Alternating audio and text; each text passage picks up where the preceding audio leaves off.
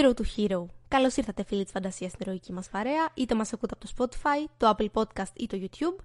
Από ποιο universe και αν μας έρχεστε, καλώς σας βρήκαμε. Είμαι η Μαρλένα Πανδρεοπούλα. Δίπλα μου έχω τον Νίκο Ζέρβα. Γεια σας, γεια σας, φίλοι της φαντασίας. Και σήμερα έχω να πω ότι ανυπομονούσα να γίνει αυτή η εκπομπή εδώ και πολλούς μήνες, καθώς με αφορμή μια πολύ σημαντική επέτειο θα μιλήσουμε για το franchise του Άρχοντα των Δαχτυλιδιών. Σήμερα ήρθε το πλήρωμα του χρόνου, σαν Zero to Hero, σαν εκπομπή, να κάνουμε το χρέος μας. Γιατί. Και αργήσαμε, να το πούμε. Εντάξει, άλλοι έχουν αργήσει περισσότερο. Οκ. Αργήσαμε, σου λέω. Οκ, εντάξει, το δεκτό. Έτσι. Γιατί κάθε εκπομπή που μιλάει για ταινίες και σειρές Και σέβεται τον εαυτό της. και σέβεται τον εαυτό της και έχει μια τάση προς τη φαντασία, έρχεται κάποιο με το πλήρωμα του χρόνου που πρέπει να μιλήσει για τον άρχοντα των δακτυλιδιών. Και ήρθε λοιπόν το πλήρωμα του χρόνου και για μας, με μια αφορμή την, την επέτειο, αλλά και επειδή ξανά έχουμε τον άρχοντα των δακτυλιδιών Στις στις αίθουσες. αίθουσες και με βάση αυτή την αφορμή και επειδή ζήσαμε κι εμείς αυτή την εμπειρία, θα μιλήσουμε σε τρεις εκπομπές. Σήμερα ξεκινάμε με τη συντροφία του δακτυλιδιού, όπου και ήταν η ταινία που είδαμε στις αίθουσες. Θα μιλήσουμε λοιπόν και με βάση την εμπειρία την κινηματογραφική, αλλά και για την ταινία από τη δική μας την πλευρά.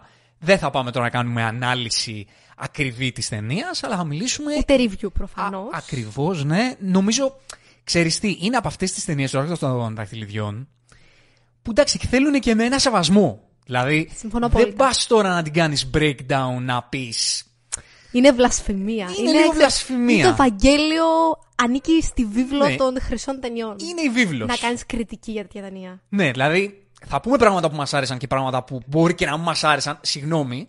Συγγνώμη. Τέλος Αλλά, πάντων.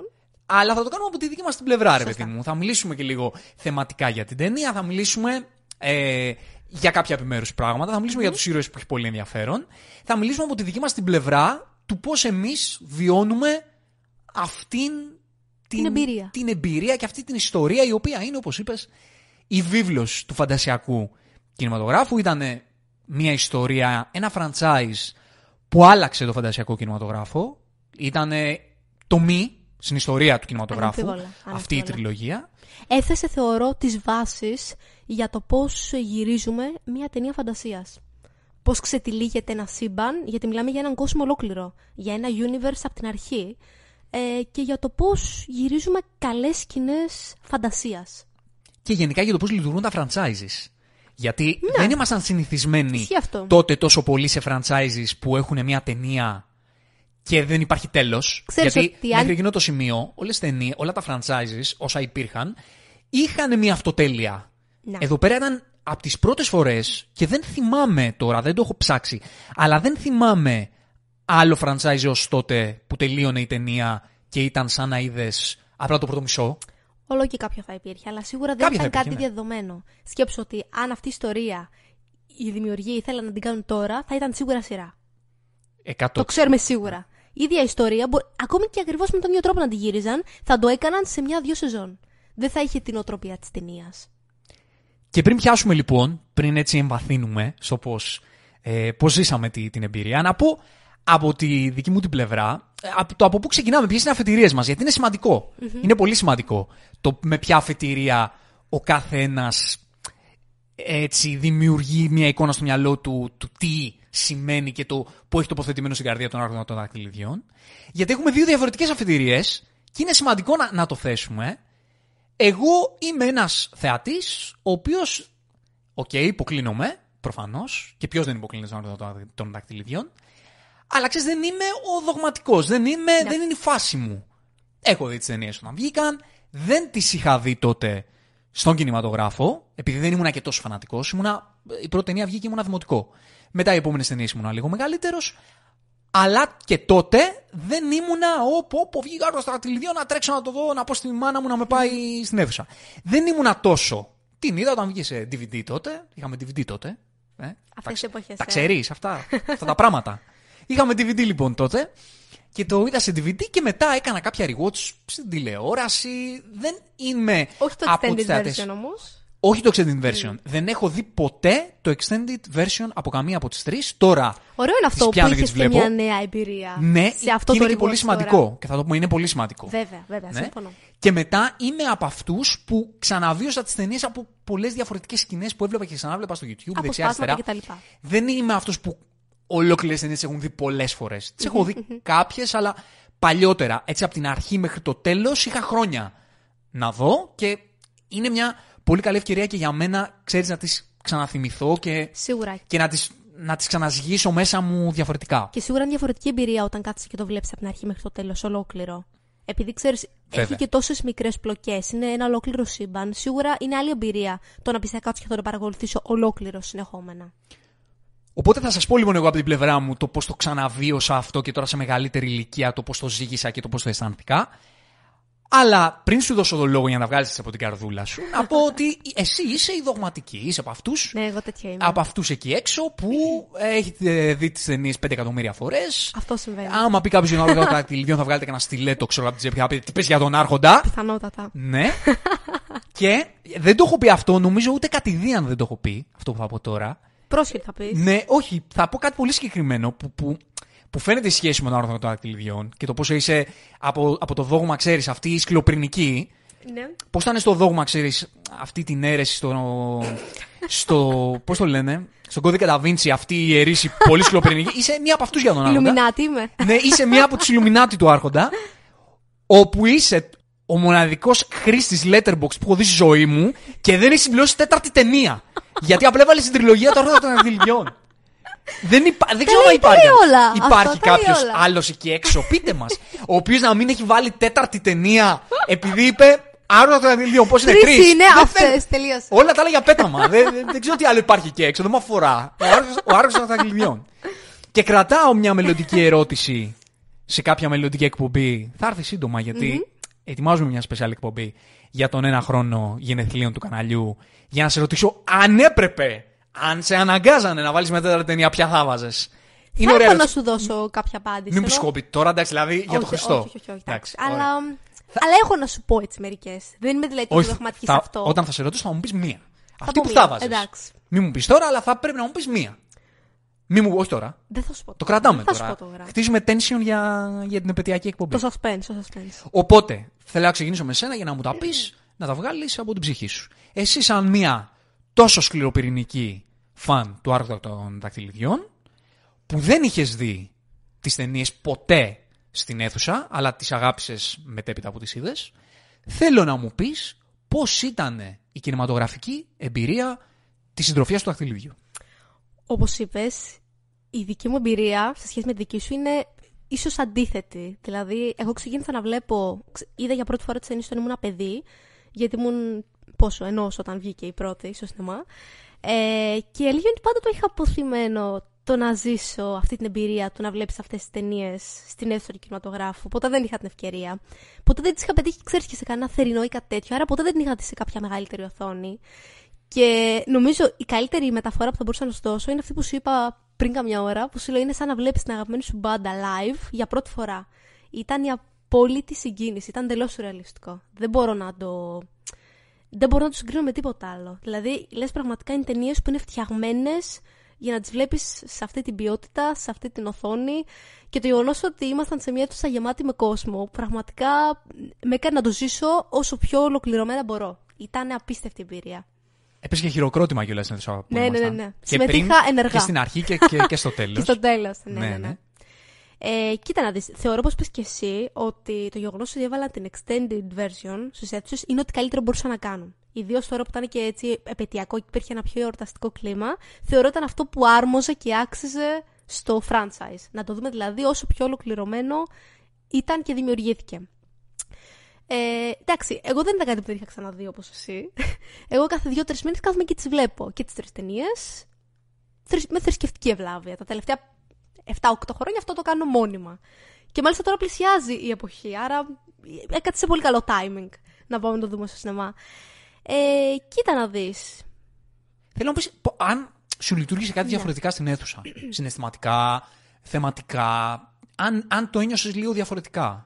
Πέραν του δε, το δέος που σίγουρα θα Αυτό, πάει σαν- ξέρεις τι, αυτό επικράτησε. Αυτό το δέος που λες. Δηλαδή, ανά 5-10 λεπτά λέω, ε, έλεγα στον εαυτό μου πώς γίνεται να, να δημιουργήθηκε αυτό το πράγμα; Πώς γίνεται άνθρωποι να έκατσαν και να το δημιουργήσουν αυτό το πράγμα; Από την ιστορία μέχρι το γύρισμα, μέχρι τα γραφικά, μέχρι τις ερμηνείες. Πόσο μάλλον ότι αυτό δημιουργήθηκε 23 χρόνια πίσω.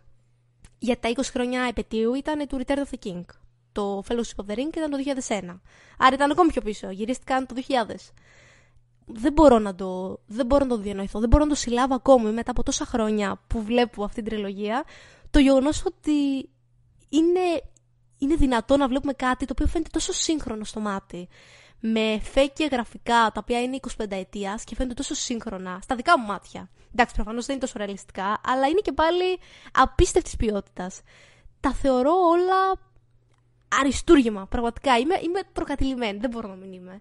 Αλλά θεωρώ ότι όλα λειτουργούν στον τρόπο εξιστόρησης ε, όλου αυτού του παραμυθιού υπέροχα. Από τον τρόπο που κτίζεται το σύμπαν, από την αφήγηση, από, το, από τις μεταβάσεις που κάνει, από τον τρόπο που διαντίζονται όλες, όλες οι υποπλοκές. Εντάξει, για το σκορ δεν έχω να πω τίποτα. Πρέπει να στο σχολίασα μέσα στην αίθουσα 5-6 φορές το ότι πόσο επικό είναι το σκορ. Ε, αυτό ίσως είναι που πρέπει να πω. Είναι τρομερό να ακούς αυτό το σκορ τόσο έντονα στην αίθουσα του Dolby Atmos. Αυτό ήταν εμπειρία, όντως. Το πήρα μονότερμα. και πολύ καλά έκανες. και πολύ καλά έκανες.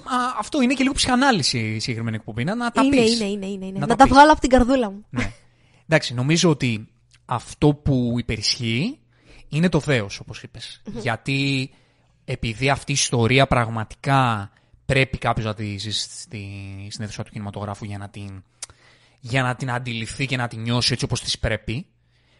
Και το πρώτο συμπέρασμα που βγάζεις βλέποντάς τη, ε, έχοντας, ζώντας μάλλον σε μια εποχή που βλέπουμε τόσο πολύ περιεχόμενο και κάποια πράγματα δουλεύουν, κάποια δεν δουλεύουν και οπτικά και συναισθηματικά, το να δεις το ότι υπήρξε αυτό το πράγμα πριν 23 χρόνια και, ο- και οπτικά λειτουργεί έτσι.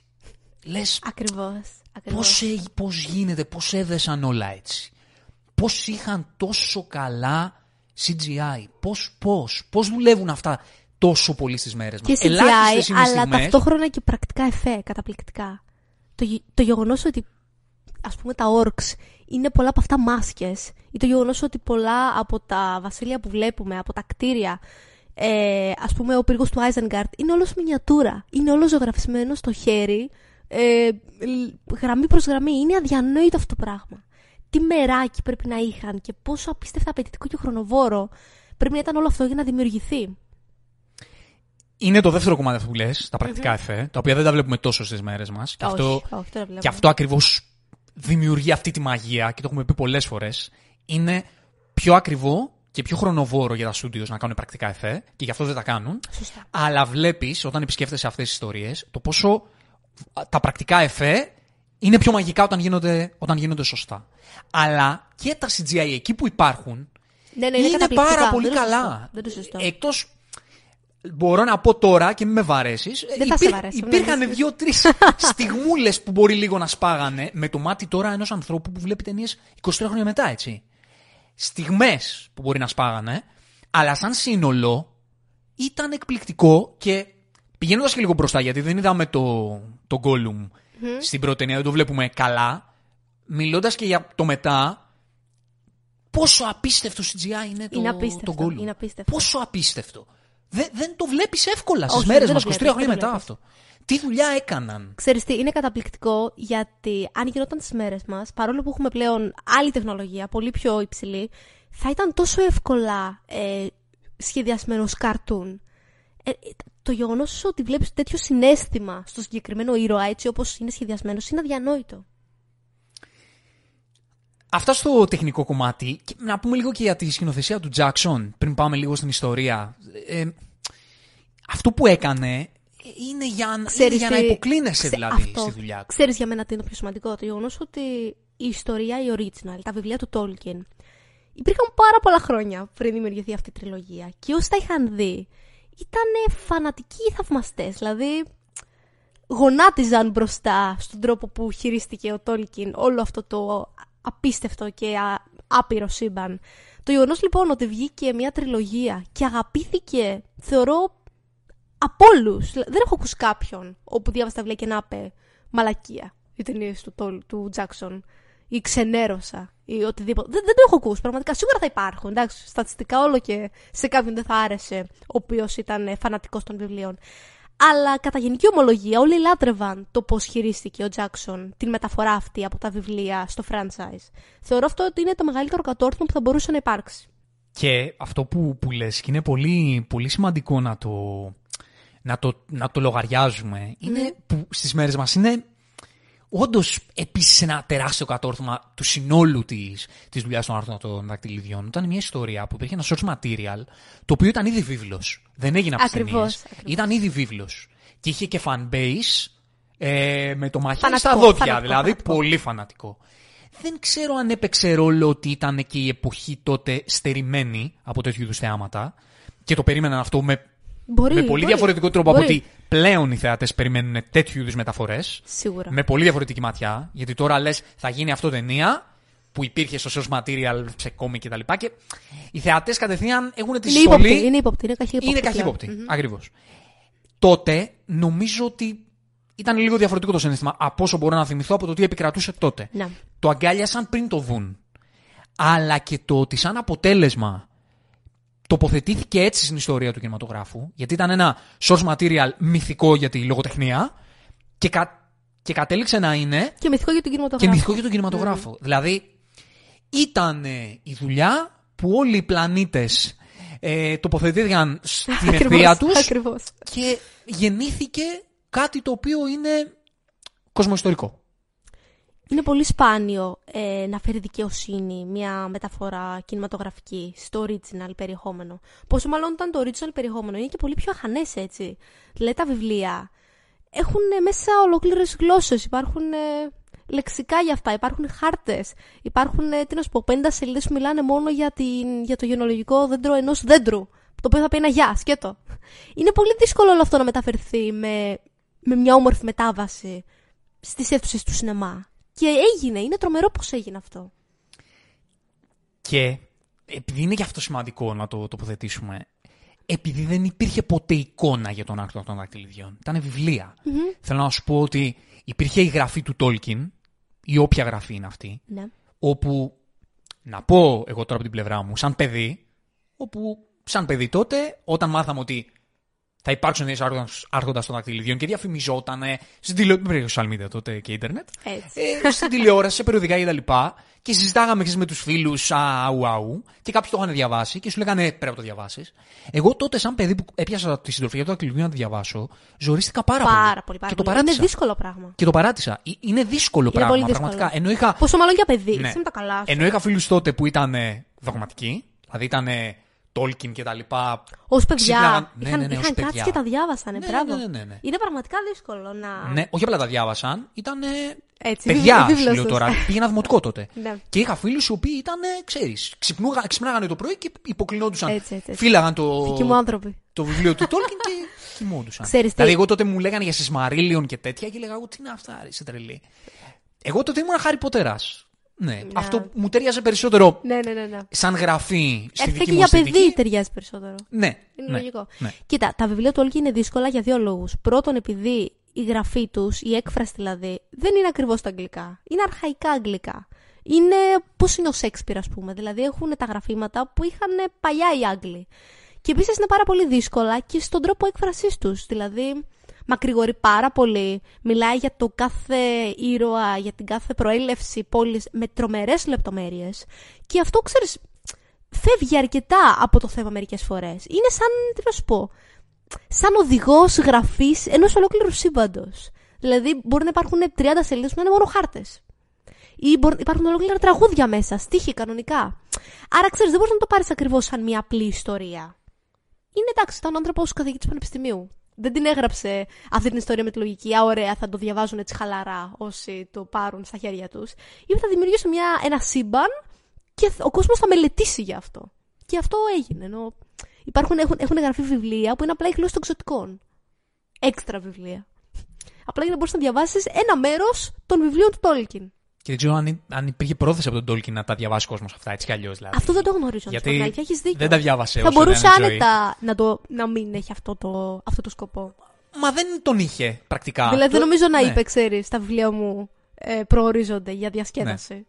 Και εκεί που θέλω να καταλήξω είναι ότι επειδή υπήρχε αυτή λοιπόν η γραφή και δεν υπήρχε εικόνα, αυτή τη στιγμή έχουμε στο μυαλό μας ταυτισμένο τον άρθρο των δαχτυλιδιών με αυτή την εικονα με αυτό το ύφος, με αυτό το χρώμα, αυτή τη μουσική, αυτή την υφή, την οπτικη που αυτή η τριλογία την δημιούργησε από το μηδέν. Δεν υπήρχε αυτό το πράγμα. Υπήρχε Η Ακριβώς. γραφή του Tolkien Ακριβώς. και αυτό το δέος που αισθανόμαστε εμείς, φέρνοντας στο μυαλό μας την υφή της εικόνας των ιστοριών αυτών, των ταινιών αυτών, είναι δημιούργημα του Τζάξον και της ομάδας του. Ακριβώς. Δηλαδή, έφεραν σε οπτική υπόσταση αυτή την ιστορία, ενώ δεν είχαν κάποιον οδηγό το πώς να το κάνουν. Το έκαναν από το μηδέν. From scratch, ναι, έχει Και, δίκιο. και του έδωσαν αυτήν έτσι την παραμυθιακή ε, υφή που, που έ- έδεσε τόσο πολύ με το, με το ύφος και λίγο το, το λογοτεχνικό που το ε, βλέπεις να, να βγαίνει από μέσα. Σαν να ζωντανεύει μπροστά σου. Και είχε και τη δομή ενός blockbuster δημιουργήματος και τα δέσανε όλα εκπληκτικά. Είναι πραγματικά να, να, να το αναλογίζεσαι και να, και να λες Οκ, έγινε αυτό κάποτε. Όπως είπες, όπως είπες στην αρχή. Να λες, κοίτα να δεις κάποτε τι έγινε. Ακριβώς. Είναι. Άλλαξε την ιστορία, πραγματικά. Άλλαξε την ιστορία του κινηματογράφου. Δεν νομίζω ότι υπάρχει. Είναι από τις λίγες ταινίες που μπορείς να πεις πραγματικά ότι το σινεμά δεν ήταν ίδιο μετά από αυτό. Μετά από την τριλογία αυτή. Και σε αυτό βέβαια συμβάλλει, μιλώντας για, και για τα τεχνικά, η φωτογραφία του Άντριου Λέσνη, που, ξέρεις, ήταν, είναι η φωτογραφία η οποία παίρνει την κάθε σκηνή και της δίνει οντότητα. Ναι. Εκεί που πέφτουν, δηλαδή στο σχιστό λιβάδι που πέφτει η κυτρινίλα, εκεί στη Μόρντορ που πέφτει η σκοτεινιά. Αυτό που έβλεπα, ας πούμε, τώρα και, και το εκτίμησα, ρε φίλε, πώς έκαναν έτσι το σκοτάδι πώς, πώς το έκαναν τόσο ζωντανό. Που το λέμε πολλές φορές στο σύγχρονο κινηματογράφο, ότι όταν πέφτεις σκοτάδι, δεν βλέπεις. Δεν βλέπεις τι γίνεται. Πόσο μαϊστρικά διαχειρίστηκαν το σκοτάδι σε αυτές τις ταινίες. Δηλαδή, ο, όλες οι νυχτερινές σκηνές, που ήταν λίγο, ξέρεις, γκρίζα πρόσωπα, μαύρο πίσω, αλλά ευδιάκριτο, Κόκκινο επίσης πολύ. ναι, Το κόκκινο και το πορτοκαλί έπαιζαν πολύ μεγάλο όπου ρόλο. οι φωτιές σκάνε, φωτίζανε, όλα ήταν τρομερά ευδιάκριτα. Και οι αντιθέσεις ήταν τόσο σωστές από την ψυχολογική άποψη. Δηλαδή, αυτό ακριβώς που έβλεπες μπροστά σου χρωματικά ήταν αυτό που σε έκανε να νιώθεις. Ναι, δηλαδή στο, στο Σάιρ Που είναι μόνο πράσινο. μόνο πράσινο. λουλούδια. Ήλιος. Ναι, ξεκινάει τόσο πολύχρωμα. Η πρώτη σκηνή, η μεγάλη μάχη, πώς είχε το καφέ, το γκρίζο, π- τις φωτιές. Πήγαμε μετά στο πολύχρωμο. Στη διαδρομή είχαμε την πρασινίλα των, ε, των δασών. Είχαμε όλα τα τοπία αυτά τα μαγικά με καταπληκτικά πλάνα από πάνω, με γερανούς, με ελικόπτερα, τι φέραν εκεί. Να σε πιάνει ιδέως μόλις τοποθεσίες που κάνανε και Νέα Ζηλανδία όλα. Νέα Ζηλανδία και τρομερές Απίστευτες. Τρομερές τοποθεσίες ε, βρήκαν. Και μετά στο σκιστό λιβάδι, στο συμβούλιο, πώς έβαλε την κυτρινίλα και ξέρεις αυτή του συμβουλίου και να πέφτουν και τα φύλλα από πάνω επειδή φθινόπορο δεν ξέρω. Ε, ξέρεις, να- να δημιουργεί αυτή την ατμόσφαιρα. Επίσης, το πιθανό ήταν το πώς σε κάθε σκηνή που ήταν flashback, όπως για παράδειγμα στην αρχή, ή όταν ο Έλγρον, ας πούμε, ξεστορεί πράγματα του παρελθόντος, υπάρχει ένα φίλτρο μικρό που φαίνεται ότι είναι, ξέρεις, πιο vintage, ότι είναι στο παρελθόν. Χωρίς όμως να είναι πολύ γραφικό. Ήτανε τόσο. Τόσο όσο, ακριβώς. Τόσο όσο, τόσο όσο. Εντάξει, και ποιοι μαζί εμεί θα πούμε για τα τεχνικά του Άρχοντα τέλος πάντων, αλλά θέλω να πω ότι το- όταν το βλέπεις και στον κινηματογράφο, στη μεγάλη οθόνη. Νομίζω ότι αυτά τα παρατηρείς πολύ πιο τα παρατηρείς διακριτά. περισσότερο και σε εντυπωσιάζουν ε, πραγματικά. Και πάμε να μπούμε λίγο στα της ιστορίας. Αλλά πριν να σας θυμίσουμε ότι αν θέλετε να μας στηρίξετε και να μας βοηθήσετε και να μας ακολουθήσετε, γιατί σε λίγο καιρό κλείνουμε ένα χρόνο σαν κανάλι και αν θέλετε να μας δώσετε ένα προκαταβολικό δώρο μπορείτε να μας κάνετε ένα follow στο Spotify ή μία εγγραφή, ένα subscribe στο κανάλι μας στο YouTube και αν θέλετε να μας δώσετε και ένα ακόμα, ε, μια ακόμα βοήθεια, ε, μια ακόμα έτσι ανταπόδοση, μπορείτε να το κάνετε με ένα like στο βίντεο που βλέπετε ή με ένα rating αν σας αρέσουμε στο κανάλι μας στο Spotify. Εγώ είμαι από τους θεατές που δεν ήταν η φάση μου τόσο πολύ όρια των δακτυλιδιών, γιατί η, η ουσία της ιστορίας είναι, ξέρεις, αυτό το παραμύθι που Καλό περισσότεροι... Καλό εναντίον κακού, ναι, εντελώς. Όπου έχει ήρωες που είναι λίγο πρότυπα, είναι σύμβολα. Σωστά, είναι. Εμένα μου αρέσει, γενικά είμαι αυτής της, αυτά, αυτό με τριγκάρει, να βλέπω ήρωες οι οποίοι έχουν μια σκοτεινιά μέσα τους. Λίγο παλεύουν με τη σκοτεινιά τους. Στον Άρθρο των Αδεκτυλιών Καλά, είχε και τέτοιους. είχε και τέτοιους. Εκεί θέλω να καταλήξω. Ότι δεν είναι οι περισσότεροι ήρωες έτσι. Γιατί η ιστορία έχει να κάνει, όπως είπες, με το καλό εναντίον κακού. Καλά, επίσης η ιστορία γράφτηκε και πριν 100 χρόνια. Άρα. Δεν την κρίνω. όχι, Σου λέω όχι, ότι δεν, το, άρεσε το εμένα, ξέρω, παιδί ναι. μου, αλλά θέλω να σου πω ότι είχε και άλλα πρότυπα τότε ο τρόπος γραφής των ανθρώπων, φαντάζομαι. Ναι, εντάξει, ένα παραμύθι, ένα επικό παραμύθι, όπως είναι ο Άργος των Δακτυλιδιών, του ταιριάζει να έχει αυτούς τους ήρωες. Δηλαδή έχει Να. πράγματα τα οποία, ξέρεις, είναι πρότυπα προς κάτι. Δηλαδή είναι σύμβολα ώστε να παραδειγματιστείς. Δεν είναι τόσο στο να σε Σωστά. προβληματίσουν. Όχι, και ξέρεις τι, νομίζω ότι όντως ο καθένας συμβολίζει κάτι. Δηλαδή, Ναι. νομίζω ότι όντως το πήγε έτσι. Και ο ίδιος ο Εντελώς. Τόλκιν όταν έγραφε τον κάθε ήρωα. Εντελώς, έτσι είναι. Αλλά εμένα αυτό είναι ξέρεις, που, που μου στερεί λίγο ίντρικα μέσα μου. Θε- Θέλω, όταν ε, βλέπω ιστορίες που, που, που θαυμάζω, θέλω να υπάρχει κάτι που μέσα μου λίγο έτσι να με, να με τσιγκλάει, να μου δημιουργεί αντιφάσεις. Ο Άργος των Αδηληθιών έχει μία άλλη λογική. Αλλά ο τρόπος με τον οποίο διαχειρίζεται τους συμβολισμούς είναι μαεστρικός και, και πραγματικά οδηγείται κάπου. Και ξέρεις τι, βλέποντας ξανά την ιστορία και ζυγίζοντας τα πράγματα και διαφορετικά με το, με το κεφάλι μου, μπορεί σε πρώτο επίπεδο να είναι το καλό εναντίον κακού, αλλά άμα το αναλύσεις, δεν υπάρχει και 100% καλό. Δηλαδή είναι ένα πολύ ξεκάθαρο κακό, αλλά το καλό είναι λίγο διάσπαρτο. Γιατί Ναι, σωστά. σωστά. Οκ, υπάρχει ο ήρωας του Φρόντο, ο οποίος είναι καλοκάγαθος. Υπάρχει ο ήρωας του Άραγκορν, που είναι το πρότυπο Ανδρείας και, και ηγέτη. Αλλά αν το κατακαιρματίζεις λίγο στα γέννη, εξωτικά, άνθρωποι, νάνοι, αυτοί, αυτοί έτσι σαν σύνολο, έχουν τις αντιφάσεις τους. Και Δηλαδή, επίσης όλοι τον εαυτό τους κοιτάνε να σώσουν, έτσι. Ναι. Κανείς δεν θέλει να αυτοθυσιαστεί, αν το καλό σκεφτείς. Γι' αυτό και όλοι δέχτηκαν πάρα πολύ ευχάριστα ο Φρόντο να κουβαλήσει το δαχτυλίδι. εντάξει, το δέχτηκαν επειδή σίγουρα δεν πίστευε κανείς στον εαυτό του ότι μπορεί να φέρει εις πέρας μια τέτοια αποστολή. Κανείς δεν ήταν μέσα του ξεκάθαρος ως προς τα. Ως προς τη δύναμη την εσωτερική που ο ίδιος έχει. Αυτό ήταν νομίζω το, το πρόβλημα. Δεν νομίζω ότι οι περισσότεροι είχαν τέτοια αυτογνωσία. Νομίζω ότι απλά βολεύτηκαν. Γιατί ακόμη και όσοι ήρωες συναντάνε την συντροφιά αφού δημιουργηθεί, κανείς δεν προτίθεται να πει, ξέρεις, θα σας φέρω κι άλλα δύο άτομα να βοηθήσετε, ή αν χρειαστείτε κάτι. Λένε, ξέρω, εσείς αναλάβετε την αποστολή, έχετε αυτό το βάρος πλέον. δηλαδή, σηκώνουν τα χέρια ψηλά. Ναι, εντάξει, δεν νομίζω ότι το κάνουν από... Εσύ λες βολεύτηκαν. Ναι. Εντάξει, Ιδίω παρόλα τα αυτά ξωτικά. όμως, τον Θεωρώ ότι τα ακολουθούν. ξωτικά είναι τέτοιου είδους. Δεν μιλάς για ήρωες τώρα, μιλάς... Μιλώ γεν- σαν γέννη, όπως τα Σαν γένεια, ανέφερες. Ναι, ναι, ναι, ναι. Ναι, γιατί όλοι θέλουν να κρατήσουν απόσταση, αλλά έχουν και το ένα μάτι ανοιχτό στο ότι «Μμμ, αν- αν είχαμε και εμεί το δαχτυλίδι θα γινόταν. Ναι, ναι, ναι. Και Γιατί αυτό αυ- βλέπεις αυτό σε όλους. δημιουργεί. Κοίτα, αυτό είναι και η κεντρική ιστορία. Και είναι πολύ όμορφο, θεωρώ, το πώς ε, πώς εξιστορεί τη δύναμη του δαχτυλιδιού. Το γεγονός ότι βλέπεις ένα αντικείμενο νεκρό, ρε παιδί, μια ύλη, το οποίο έχει και πάλι δύναμη. Το πώς δηλαδή μιλάει στον καθένα. Ανεξάρτητα από το αν έχει, ας πούμε, μια ηγετική θέση, κάτι τέτοιο. Α πούμε, βλέπεις να επηρεάζει τον απλό στρατιώτη, τον πρίγκιπα, τον Μπόρομιρ, ας πούμε, αλλά βλέπεις να επηρεάζει και μια την Καλάντριελ. Δηλαδή, μιλάει σε όλους. Είναι τρομερό πώς το βλέπεις να καλεί τον καθένα. Μεταφράζοντας την έννοια του δαχτυλιδιού, γιατί είπαμε ότι τα πάντα είναι σύμβολα στην ιστορία του Τόλκιν, το δαχτυλίδι είναι έτσι ο πειρασμός Της δύναμης, της εξουσίας. της εξουσίας και πώς αυτή μπορεί να σε κάνει να Διαβρώσεις. διαφθαρείς. Ναι, ναι, ναι, ναι, ακριβώς. και να αλλάξεις πλευρά. Δηλαδή, στην ιστορία του Τόλκιν το κακό είναι πολύ ξεκάθαρο και δεν έχει κίνητρα και στα παραμύθια έτσι πρέπει να είναι. Δηλαδή, Ακριβώς. έτσι, έτσι είναι το σωστό. Ε, έτσι δομείται ένα καλό παραμύθι. Το πώς σκιαγραφείται το κακό σαν έννοια. Όπου εδώ ο Σάουρον ο Σάουρον δηλαδή, που είναι ο, ο- η πηγή του κακού, είναι απλά το κακό. Δεν είναι κάτι περισσότερο.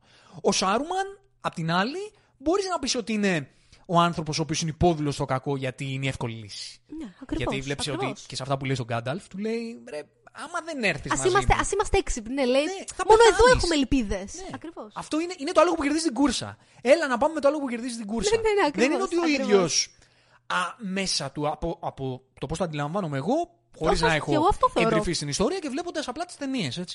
Δεν είναι ο άνθρωπος ο οποίος γουστάρει να δημιουργεί κακό γιατί έτσι. Αντιλαμβάνεται ότι πηγαίνοντας εκεί είναι η βολή του. Ο Γκάνταλφ του λέει ότι ξέρεις κάτι, βρε χαζέ, άμα πας με αυτόν, αυτός μόνο τον εαυτό του νοιάζει. Δεν είναι ότι θα σου δώσει ένα κάτι. Εσένα μπορεί να σε πετάξει σαν ε, λεμονόκουπα. Εσύ απλά είσαι ένα όργανο για εκείνον στο να πετύχει. Και με αυτόν τον τρόπο σκιαγραφείται επίσης η έννοια του κακού. Με την έννοια ότι το κακό δεν είναι μια αγκαλιά. Ελάτε να πάμε όλοι μαζί να πετύχουμε και απλά θα το κάνουμε με κακές μεθόδους. Το κακό είναι κατά βάση εγωιστικό. Δηλαδή, ένας Ακριβώς. άνθρωπος ο οποίος έχει κακές προθέσεις, δεν υπάρχει ποτέ περίπτωση να έχει συντρόφους, να έχει ε, φίλους, να έχει. Είναι ενδιαφερθεί για όσους Να ενδιαφερθεί. κάνουν κακό μαζί του. Ναι, ναι, ναι. Όταν θα έρθει η ώρα, θα σου γυρίσει την πλάτη και θα ενδιαφερθεί μόνο για τον εαυτό του. Σωστά. Μόνο το καλό, σαν έννοια, έχει επιλογές. Το κακό δεν έχει επιλογές. Το κακό είναι μονομερές, είναι εγωιστικό, είναι σκοτεινό. Δεν μπορείς να χτίσεις πάνω στο κακό. Σωστά. Σωστά. Οπότε, στην ιστορία μας λοιπόν, το κακό είναι κακό. Αλλά αυτό που εγώ σαν θεατής, έτσι, ξαναβλέποντας την ιστορία και, και ανακαλύπτοντάς το, είναι ότι μπορώ να δω περισσότερες πτυχές στο καλό. Το οποίο, όπως είπαμε, έχει τις αντιφάσεις του. Και αυτές οι αντιφάσεις φανερώνονται με το πώς αντιδρούν όλοι στο δαχτυλίδι. Πώς, ποια είναι η δική του σχέση με το δαχτυλίδι. Και με το, α, και με το τι πρέπει να γίνει με το δαχτυλίδι. Και το πώς διαχειρίζονται ίσως το ότι αυτοί επηρεάζονται από το δαχτυλίδι. Ξαναφέρω σαν παράδειγμα, ας πούμε, τον Μπόρομιρ, ο οποίος είναι ίσως το πιο 38 παράδειγμα της συντροφιάς, όπου τον βλέπεις όταν διαβρώνει, μέρα με τη μέρα, στιγμή προς στιγμή. Και πάλι τον αναγνωρίζεις σε έναν βαθμό. Δεν, εντάξει, δεν, δεν προσπαθεί να κάνει και πολλά γι' αυτό, όπως φάνηκε.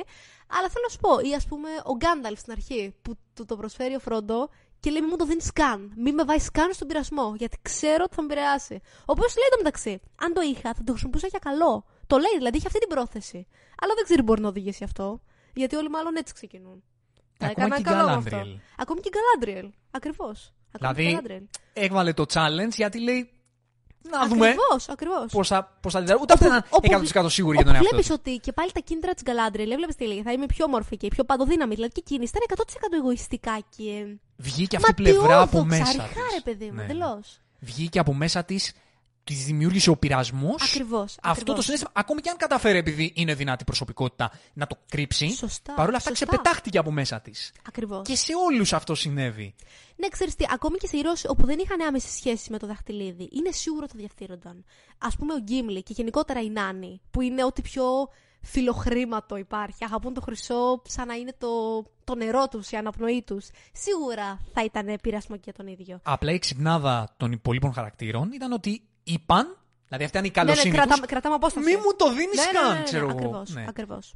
Ναι. Και είδαμε, και το κάνει πολύ ωραία από την αρχή η ταινία αυτό, το πώς η επαφή με το δαχτυλίδι τους αλλοιώνει. Θα σου πω. Και αν με τον Gollum, ας πούμε, ήταν το εύκολο και το προφανές, δηλαδή ήταν η αφετηρία που, που σου λέει πάρε στα μούτρα το αν ενστερνιστείς, ξέρω εγώ, τη, τη, τη δουλεία του δαχτυλιδιού που καταλήγεις, δηλαδή είναι το πιο εύκολο και το πιο φανερο ο πιο αδύναμος χαρακτήρας που οδηγείται, μετά σου βάζει επίπεδα. Γι' αυτό, Είδες το, σωστά. την ακραία εκδοχή. Πάμε να δούμε τη λίγο πιο light που είναι. Ε, ο θείο του Φρόντο μου, ρε, κόλλησε στο μυαλό μου. Σαν. Ο Μπίλμπο. Α, ο, Μπιλ... Α, ο Ναι. θείος, νόμιζα ότι είπες ο φίλος. ναι. ο Μπίλμπο. Δες αυτός που είναι πιο δυνατή προσωπικότητα, αλλά που θα μπορούσε να έχει καταλήξει αν έμενε λίγο ακόμα με το Ναι, δαχτυλίδι. ναι, ναι, Θέλει να σωστά, Gollum κι αυτός. σωστά, σωστά, σωστά. Εκεί θα κατέληγε.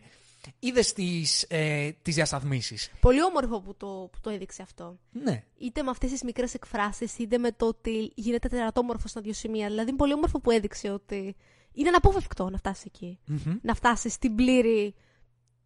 Πώς θα το πω τώρα, τερατοποίηση του εαυτού Ναι. σου. Δηλαδή, ότι χάνεις κάθε ίχνος της προσωπικότητάς σου. Και Σε παρένθεση. κάνει ένα μαζί του. Πες μου.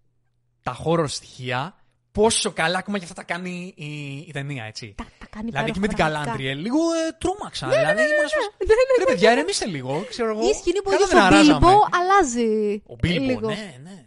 Δηλαδή είναι τόσο όσο Ήταν λες για μια να σε ταινία του κάνουν να Ράιμι. φοβηθείς την, τη δύναμη του ίδιου δαχτυλιδιού. Εντελώ. Κάτι πήγε να πεις πριν. Για πες το. Κάτι πήγα να πω, ναι. Ε, ήθελα να πω για τον Σαμ ότι είναι ο μόνος ο οποίος κάποια στιγμή προτίθεται να κουβαλήσει το δαχτυλίδι, όχι για, ε, για τον εαυτό του. Προτίθεται να το κάνει για τον Φρόντο, για να του πάρει ένα βάρος. Ο οποίος βέβαια στο βιβλίο φοράει και εκείνος το δαχτυλίδι για λίγο.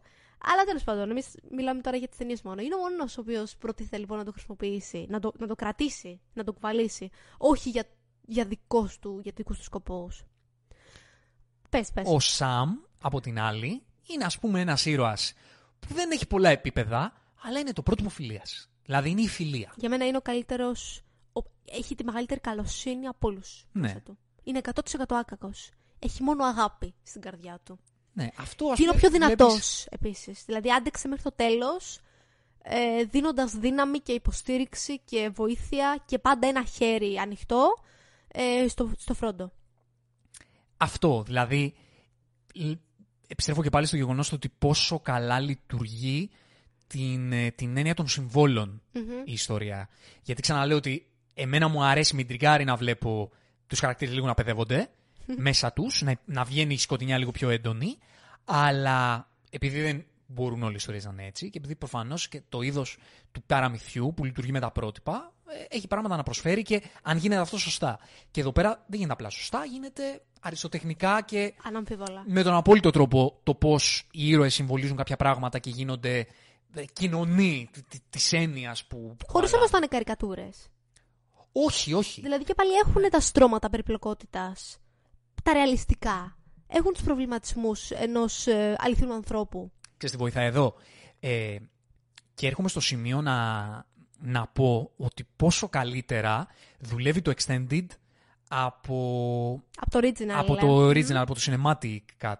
Γιατί ε, εγώ είχα στο μυαλό μου πάντα ότι οι ήρωες γενικότερα, ειδικά, στη, γενικά σ- και στις τρεις ταινίες, αλλά μιλώντας για την πρώτη, ότι δεν έχουν πολύ καλό σετάρισμα. Απλά λίγο τους πετάει και τους... Α, εδώ το ξωτικό ο Λέγκολας, εδώ ο Νάνος ο Γκίμλι, εδώ ο Μάγος ο Γκάνταλφ. Δεν έχουν background, δεν έχουν, επειδή είναι σύμβολα, δεν έχουν και πολλές έτσι ανθρώπινες αντιδράσεις, ανθρώπινα πάθη. Είναι απλά αυτό που είναι. Και λίγο αυτό μου, μου έκανε την ιστορία στο μυαλό μου λίγο πιο πεζή, κατά κάποιο τρόπο. Στο Extended όμως, παρότι δεν τους δίνει background, πα, παρότι δεν σου δίνει πολλές πληροφορίες για αυτούς, η ανάσα που τους δίνουν οι σκηνές, στους τοποθετεί μέσα σου. Στους, στους κάνει, Ναι, ναι, ναι, στους ναι, ναι. δημιουργεί την υπόστασή τους. Παρότι δεν έχουν πολλές δικές τους αλληλεπιδράσεις, Τους προσωποποιείς πολύ καλύτερα. Δηλαδή, καταλαβαίνεις πώ είναι ο καθένας ξεχωριστός. Αλλά και τα αλήθεια είναι ότι είναι τόσο πολλοί ήρωες και είναι τόσο, ε, τ- τόσο βαθύ το σύμπαν που δεν θα μπορούσε, δεν θα είχε και το χρόνο σε 9 ώρες, 10 ώρες, πόσο είναι όλη η τριλογία, να σου αναλύσει τα πάντα. Δηλαδή να σου δώσει όντως ένα background για το κάθε γένος, για τον κάθε ήρωα από τους βασικούς. δεν μίλησα για πολλή πληροφορία. Ξέρεις, μίλησα για λίγες ανθρώπινες στιγμές που θα, λίγο, θα τους τοποθετούσα Κοίτα, δεν στο είναι και όλοι το μυαλό ίδιο μου σαν σημαντικό. χαρακτήρες. Δεν είναι το όλοι το κάνει ίδιο πιο... σημαντικοί. Ναι, το κάνει νομίζω η ιστορία και σε επόμενες ταινίες, το κάνει λίγο πιο ε, μακροπρόθεσμα. Εγώ θεωρώ ότι είναι διακριτικό. Δεν το κάνει κατευθείαν. Εγώ θεωρώ ότι είναι επιτυχημένα διακριτικό. Δηλαδή, ας πούμε, οι πληροφορίες που έχουμε για τον Άραγκορν δεν μπορεί να είναι οι ίδιες με αυτές που έχουμε για τον Λέγκολα. Γιατί ο Λέγκολα, όσο αγαπητός και να είναι, παίζει ένα εντελώς υποστηρικτικό ρόλο.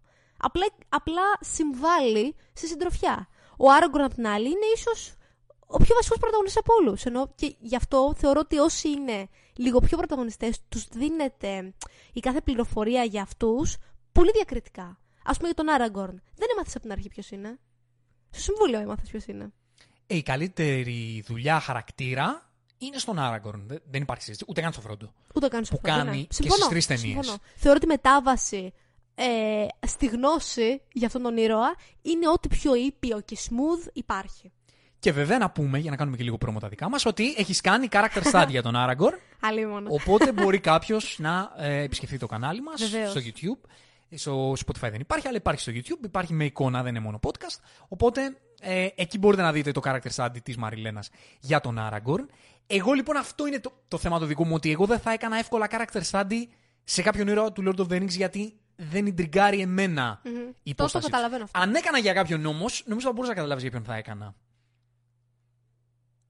Όχι. Για τον Μπόρομιρ. Για τον Μπόρομιρ. Ναι. Ναι, οκ, τα ακούω. Εμένα αυτό είναι ο ήρωάς μου. Είναι η αλήθεια, είναι, έχει τη μεγαλύτερη, όπως λες και εσύ, ίντριγκα ψυχική. Ναι. Δηλαδή αυτός σε μένα είναι ο ήρωάς μου στην πρώτη ταινία. Αυτός είναι ο αγαπημένος μου ήρωα. Γιατί βλέπεις το πώς παλεύει μέσα, Μέσα του. του. με το σκοτάδι, γιατί το σκοτάδι του είναι πιο φανερό από τους υπολείπου. Αλλά πώς στο τέλος φαίνεται ότι το αποτέλεσμα, αυτό που, Επικρατεί που το θέλει, καλό, επικρατεί αυτό το που καλό. θα ήθελε, είναι το καλό. Απλά παλεύει η ανθρώπινη πλευρά του, που το γένος ανθρώπων είναι πιο ύπουλο, όπως μας το λεει και η ιστορία, και παλεύει αυτή η πτυχή του χαρακτήρα του. Και μ' αρέσει γιατί είναι διτή η πάλι αυτή. Η μία είναι όσον αφορά το δαχτυλίδι, γιατί γνωρίζουμε ότι ο πατέρας του στην ουσία του είχε πει κρυφά, το μαθαίνουμε αργότερα αυτό, πάρει το δαχτυλίδι για μας. Δηλαδή φαίνεται ότι προσπαθεί λίγο-λίγο να πάρει το δαχτυλίδι για εγωιστικούς σκοπούς. Προτίθεται να το πάρει από τον Φρόντο, ή το γλυκοκοιτάζει συνέχεια. Ε, αλλά απ' την άλλη, η άλλη πάλι είναι το, συν, το σύμπλεγμα κατά το ερώτας που νιώθει έναντι στον Άραγκορν, ο οποίος είναι ο δικαιωματικό ε, κάτοχος του θρόνου της Γκόντορ. Ενώ ο πατέρας του είναι απλά ένας που αυτοχρήστηκε διοικητής, αλλά στην ουσία δεν έχει κάποια, κάποιο νόμιμο δικαίωμα εξουσίας. Και είναι πολύ ωραίο πώ ε, στη διάρκεια της ταινίας, όσο αρχίζει και γίνεται πιο μαλακός με τον ίδιο τον Άραγκορν, φτάνει στο σημείο να του πει: Θα πηγαίνα μαζί στην Γκόντορ σαν νικητές, ως φίλοι, ως αδερφοί. Δηλαδή, ακόμη και η μετάβαση ε, στην αυτοπεποίθηση που είχε εκείνος, που ήταν χαμένη όσον αφορά το ποιος από τους δύο δικαιούται το θρόνο, αρχίζει και αχνοφαίνεται. Και αυτό είναι που, που γουστάρω εγώ τόσο πολύ στο, στον Μπόρομιρ. Στον Γιατί επειδή είναι άνθρωπος, σαν γένος στην ιστορια έχει και τα πάθη τα ανθρώπινα. Ναι. Και αυτά εμένα είναι που με τριγκάρουν. Το ότι υπάρχει δύναμη εκεί πέρα και άμα την πάρω θα γίνουμε. Θα φτιάξω τους δικούς μου και Ναι, μπορεί ναι, να παλέψουμε και το κακό. Θα το χρησιμοποιήσουμε σαν όπλο. Ξέρεις, δεν έχει τη σοφία να πει ρε, θα σου κάνει κακό. Δεν το βλέπεις, θα σου κάνει κακό. Ναι, ναι, ναι, ναι. Έχει την ιδιοτέλεια μέσα του. Αλλά Δεν έχει καν την τσίπα να την κρύψει κιόλας. Αλλά Δηλαδή τον στο βλέπεις τέλος, να ναι. στράφει το μάτι του. Ναι. Τον. Ε, Πώς το λένε, τον δηλητηριάζει και το δαχτυλίδι σαν. Ναι, Σαν ναι, ναι, ναι, δύναμη. ναι. Και το δείχνει πολύ καλά. Ναι. Ο Μπορόμερ είναι από τα καλύτερα παραδείγματα που φαίνεται η δύναμη του δαχτυλιδιού στους... σε αυτούς που το διεκδικούν. Ακριβώς. Αλλά στο τέλος, και αυτό επίσης εγώ το λατρεύω και η αγαπημένη μου στιγμή της ταινίας είναι το φιλί που του δίνει ο Άραγκορν. Και τη στιγμή που λέει ο Άραγκορν, Our people, και, και επαναλαμβάνει ο, ο Μπόρομιρ, λέει Our people. Δηλαδή έγινες και εσύ ένας από εμάς. Γιατί το πρόβλημα του Μπόρομιρ δεν είναι μόνο, ξέρεις, ότι είναι, ε, πώς το λένε, ευάλωτος και λίγο τον διαστρέφει η εξουσία και η δύναμη που μπορεί να έχει μέσω του δακτυλιδιού. Ε, είναι και, πώς το λένε, έχει και μία δική του ε, εξήγηση, μία δική του φιλοσοφία για, για το που θέλουμε να φτασουμε για το ποιο είναι το καλό. Και το καλό για εκείνον που είναι θεμητό είναι το να προστατέψεις τους ανθρώπους σου, έτσι δεν Ακριβώς, είναι; ακριβώς. Ναι, γιατί αυτός Και- στην ουσία είναι σαν πρίγκιπας εκεί Ναι. που ζει. Ναι. Και ο Άραγκορν στην αρχή είναι ένας Ranger, όπως τον, πώς τον λέει, σαν βρισιά του το λέει ο Μπορομίρ. Εσέ Ranger, τι, τι άμα Ναι, ξέρεις, πριν μάθει ποιος είναι. Ε, και τον θεωρεί ότι είναι ένας άνθρωπος ο οποίος είναι ιδιωτελής. Αυτό έχει στο μυαλό του Μπορομίρ. ότι ο ναι, Άραγκορν είναι ένας όντως, παρτάκιας. Ακριβώς. Εμείς, εγώ παλεύω για τους ανθρώπους μου, παλεύω για, για το γένος μου και είσαι απλά ένας παρτάκιας ο οποίος δεν θέλει να έχει σχέση Έτσι. και απλά περιφέρεται και κοιτάει πώς θα τη βγάλει εκείνος καθαρή. Ένας εξωτερικός που απλά μπήκε εδώ μέσα. Και όταν μαθαίνει ποια είναι η προέλευση του Άραγκορν, μετά ούτε αυτό. Τον βλέπουμε στη σκηνή με το, με το κοιμήλιο που κραταει το κοιμήλιο του. Ε, Ακόμη δεν ξέρει. α- ακόμα δεν ξέρει εκεί. Το, το σπαθί, λες, του... Ε, η του Σίλντουρ, Isildur. Του Σίλντουρ. Όχι, Που ακόμη το δεν πετάει εκεί ξέρει. κάτω και θέλω να του πω, ρε, σκότωσε το σαόρον αυτό. Σήκω στο πάνω, πού το πετάς. Τίποτα. Ξέρεις, Χαίστηκε. είναι και λίγο, δεν ξέρει ακόμα. Φαίνεται ότι όμως- φύγεται, ρε παιδί μου, είναι εύθυκτο. Δεν θέλει να του πολύ ζουμπάς τον εγωισμό του, την προσωπικότητά του. Αυτή είναι η αδυναμία του, ναι. Και αυτό συνδέεται όμως με. Ναι, μεν έχει την αδυναμία, αλλά έχει αυτό που είπα, έχει και τη δική του φιλοσοφία για το ποιο είναι το καλό. Και παρότι μαθαίνει το ποιος είναι ο, ο Άραγκορν, για το παρελθόν και για τα κοιμήλια και για την προέλευση, φαίνεται ότι έχει μια δική του εξηγήση ότι οκ, δεν μας νοιάζουν αυτά. Μας νοιάζει τώρα εδώ να βοηθήσουμε. Ναι, ναι, ναι. ναι. Αυτό Γι' αυτό ισχύει, και όταν ισχύει. υπάρχει η αποκάλυψη του Άραγκορν, πάλι στο μυαλό του έχει έναν τύπο ο οποίος ναι, μεν έχει την προέλευση, αλλά δεν νοιάζεται. Τίποτα, αυτό και λέει. Για το η γενικό Γκόντορ καλό. λέει δεν έχει βασιλιά. Δεν χρειάζεται βασιλιά. Και το λέει σαν να, σαν να τον φτύνει. Δηλαδή σαν να τον υποβιβάζει 100%. Και εκεί είσαι μαζί του όμως. Ναι, του ναι, λες ναι, δηλαδή, εσύ, εσύ, εσύ, ναι, ρε φίλε, όντως δεν χρειάζεται βασιλιά. Δηλαδή θέλω να πω ότι το, το σημαντικό είναι πώς θα βοηθήσεις τους ανθρώπους σου. Πώς οι, οι άνθρωποι που έχεις, η κοινωνία που έχετε φτιάξει εκεί πέρα, πώς θα, θα προστατευτεί, πώς θα ευδοκιμήσει; Σωστά, έχεις δίκιο. Και εκεί είσαι, είμαι μαζί του. Δηλαδή, αυτό είναι που λατρεύω. Έχει τα πάθη του, έχει τη δική του φιλοσοφία για το τι είναι καλό, είναι μπερδεμένος και στο τέλος, εκεί που τον κερδίζει ο Άραγκορν, είναι που βλέπει ότι ο Άραγκορν όντως και αυτός Μοιάζεται. μοιάζεται. Και εκεί νομίζω, για να το πάμε και στον Άραγκορν, είναι που και ο ίδιος ο Άραγκορν μέσα από τον Μπόρομιρ ε, τοποθετεί μέσα του την έννοια του ηγέτη και την έννοια ότι Έχεις δίκιο σε κάνω αυτό. πράγματα Έχει δίκιο σε αυτό. εκτός ότι, οκ, θέλει να βοηθήσει, γιατί εξ αρχής θέλει να βοηθήσει, γιατί αυτός ο χαρακτήρας του Άραγκορν, σε εκείνο το σημείο, λίγο αυτή τη, τη θέληση που έχει για βοήθεια, το να βοηθήσει, λίγο την τοποθετεί και εκείνος στο ότι να βοηθήσω τους ανθρώπους, να βοηθήσω το σύνολο, την κοινωνία, Ναι, ξέρεις το γιατί- γένος μου. γιατί- Ε, και εκείνος αρχίζει να στέφεται βασιλιάς ε, μέσα του σε εκείνο το σημείο. Και μέσα μας. Δηλαδή, νομίζω ότι προς το τέλος της ταινίας δεν θα αρχίσουμε για εμείς και συνειδητοποιούμε ότι αυτός ο άνθρωπος έχει πραγματικά τα προσόντα και τα ψυχικά αλλά και τα σωματικά να ηγηθεί ανθρώπων. Ε, πόσο, και της ίδιας της ε, της περιπέτειας, της συντροφιάς, αλλά και της ίδιας της Γκόντορ, δηλαδή όλου του γένους των ανθρώπων. Και αυτό είναι το γενικότερα το εξιστορεί πάρα πολύ όμορφα, από την άποψη ότι στην αρχή τον βλέπεις ότι δεν θέλει την εξουσία. Όχι επειδή δεν τον ενδιαφέρει ή κάτι τέτοιο, αλλά επειδή φοβάται το ίδιο το παρελθόν. Φοβάται μην έχει το ίδιο, εμ, το ίδιο επίπεδο, τις ίδιες βλέψεις, τις ίδιες ε, σατανικές βλέψεις με τους προγόνους του. Δεν είναι ότι δεν θέλει να ηγηθεί των ανθρώπων, απλώς σου περνάει η ταινία. Και ίσως όσο μιλάει και συναναστρέφεται με τον ίδιο τον Μπόρομιρο, ο οποίος όντως έχει ηγηθεί ανθρώπων μέσω του πατέρα του που ήταν ο διοικητής ας πούμε, βλέπει ότι μπορεί να τη χρησιμοποιήσει την εξουσία για καλά πράγματα. Ή μπορεί μάλλον να υπερισχύσει το καλό στην, ε, στην ηγεσία έναντι του κακού. Ναι, η φάση του Άραγκορν είναι αυτή. Η φάση του Άραγκορν όπου είναι αυτό που είπες, ότι φοβάται την προέλευσή του. Φοβάται το, το γένος του. Και το οποίο φτιάχνει έτσι μια καταστάση που, που είναι πολύ ενδιαφέρουσα. Ότι εγώ είμαι από Ναι, εκεί. ναι, ναι, ναι, ναι, είναι λίγο ακριβώς. ρατσιστής με, τη- με, με το γένος του. Ναι, ισχύει, ότι εγώ είμαι ισχύει. άνθρωπος, Αλλά είμαι δεν θέλω- αδύναμος, δεν θέλω να το έχω στο αναλάβω. DNA μου αυτό, ότι και επειδή είμαι απευθείας από τον Ισίλντουρ, μήπως γίνω κι εγώ τέτοιος. Οπότε ας απομακρυνθώ για το γενικό καλό. Δηλαδή βλέπεις ότι και αυτό το κάνει μα για είπε το και ο καλό Elrond το που λέει, κάνει. είναι εξόριστος. Το είπε. Έχει εξοριστεί από ο ίδιος από το γένος του. Γι' αυτό και ζει με τα ίδια τα εξωτικά. Ναι. Γι' αυτό δεν αναφέρει σε κανέναν το όνομά του. Ποιος είναι, την προελευσή του. Ναι, οπότε ε, ένα άτυπο character study το κάναμε μαζί για τον Μπόρομιρ. Ισχύει, ισχύει. Ναι. Και Είχε σχέση αυτή την τιμή. την είχα, την είχα. και συμβάλαμε και λίγο στη- στο character study του, του Aragorn Έτσι. που έκανες. Γιατί όντως αυτοί είναι οι ήρωες που έχουν στην πρώτη ταινία περισσότερα πράγματα να πεις. Και πάμε λίγο στο Φρόντο. Ο οποίος Φρόντο Ένα πράγμα που Ναι. θα πω πριν αρχίσουμε. Ναι. Γιατί γενικότερα έχει υπάρξει στην ιστορία αυτών των ετών πολύ κράξιμο για τον καημένο το Φρόντο και το πώ Αλήθεια. πώς διαφθείρεται η προσωπικότητά του όσο περνούν οι ταινίες. Ρε, εσύ κρατάει το δαχτυλίδι Ευχαριστώ. τόσο καιρό. Ευχαριστώ. Ναι. Από ό,τι φαίνεται πολύ το ξεχνούν αυτό. Δεν το, δεν το έχω ακούσει, δεν το γνωρίζω. Ναι, υπ- υπάρχει πολύ κράξιμο. Το οποίο είναι κατανοητό σε έναν βαθμό. Γιατί και εμένα μου πονάει η ψυχούλα μου όταν το βλέπω να μιλάει άσχημα στον Σάουμ, ο οποίος έχει όλες τις καλές προθέσεις του κόσμου. Αλλά δεν νομίζω ότι συνειδητοποιεί ο κόσμος μερικές φορές ότι όσο άκακος και καλοπροαίρετος και να είναι ο ίδιος ο Φρόντο, εξακολουθεί και το κουβαλάει για τόσο καιρό. Δηλαδή το βάρος του ίδιου δαχτυλιού δεν μπορεί να, να μην τον επηρεάσει ούτε λίγο.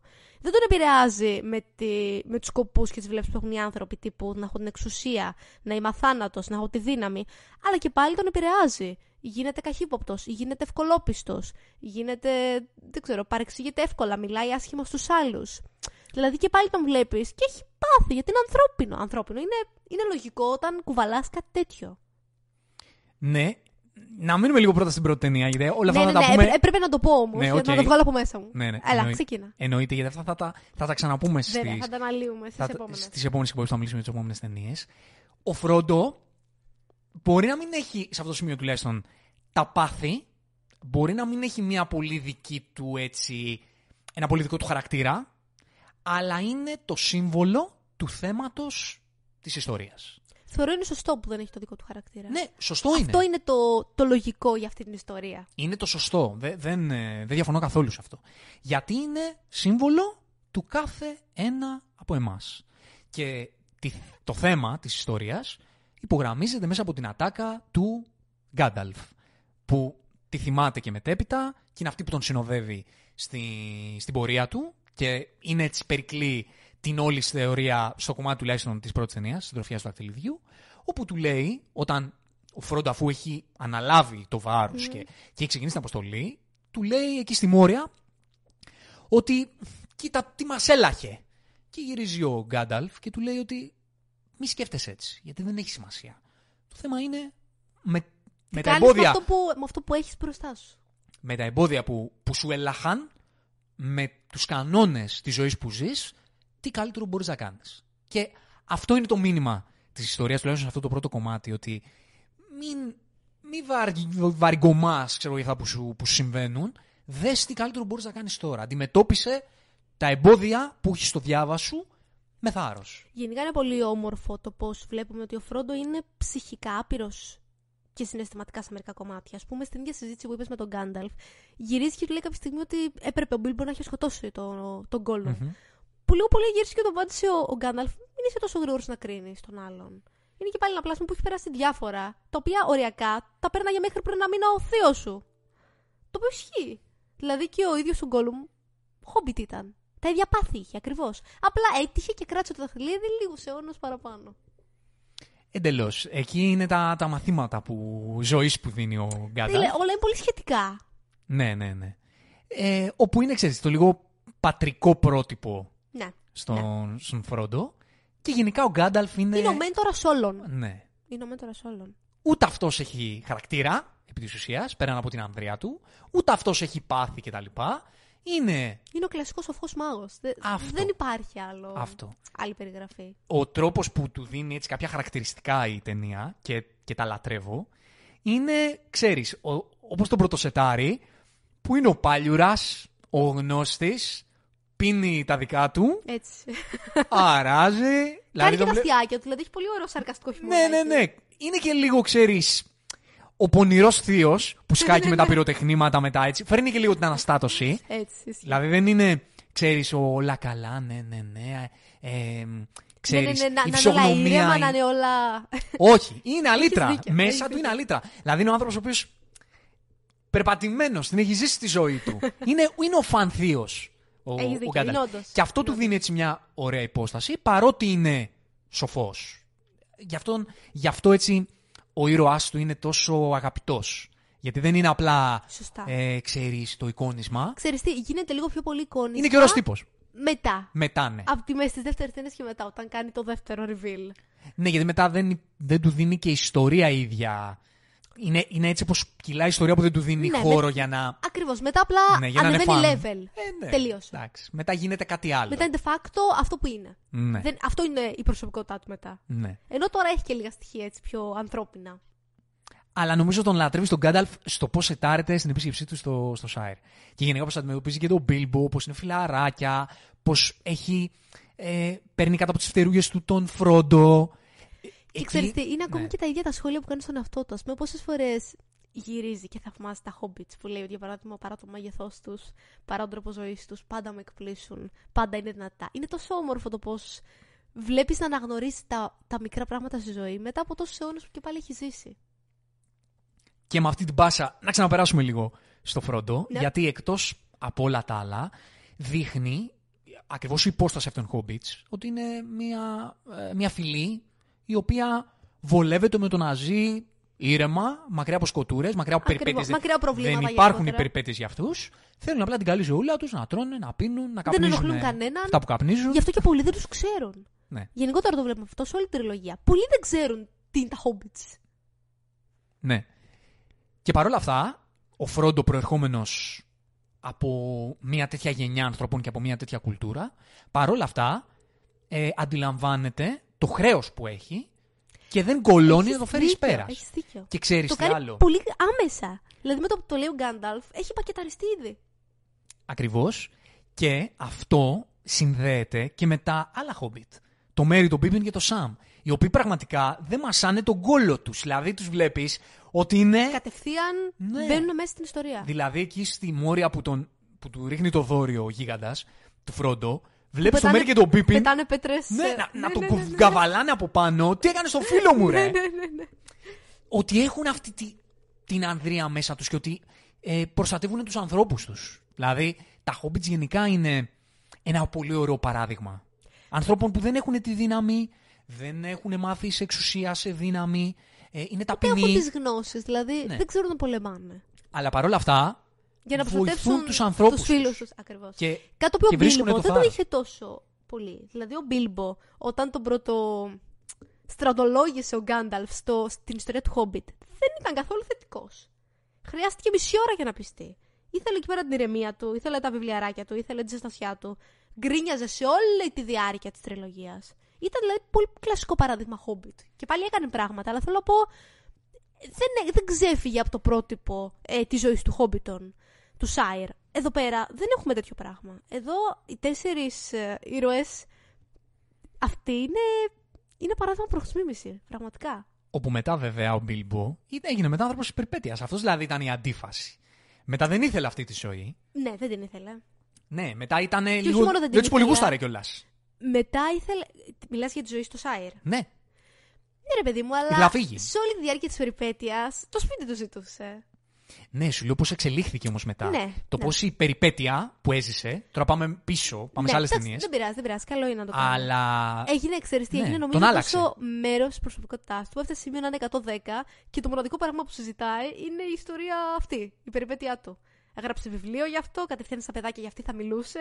Δηλαδή έγινε αυτός. Ήταν πλέον η προσωπικότητά του, ήταν ο χαρακτήρας του. Έκανε αυτό. Τελείωσε. Αυτό είπε.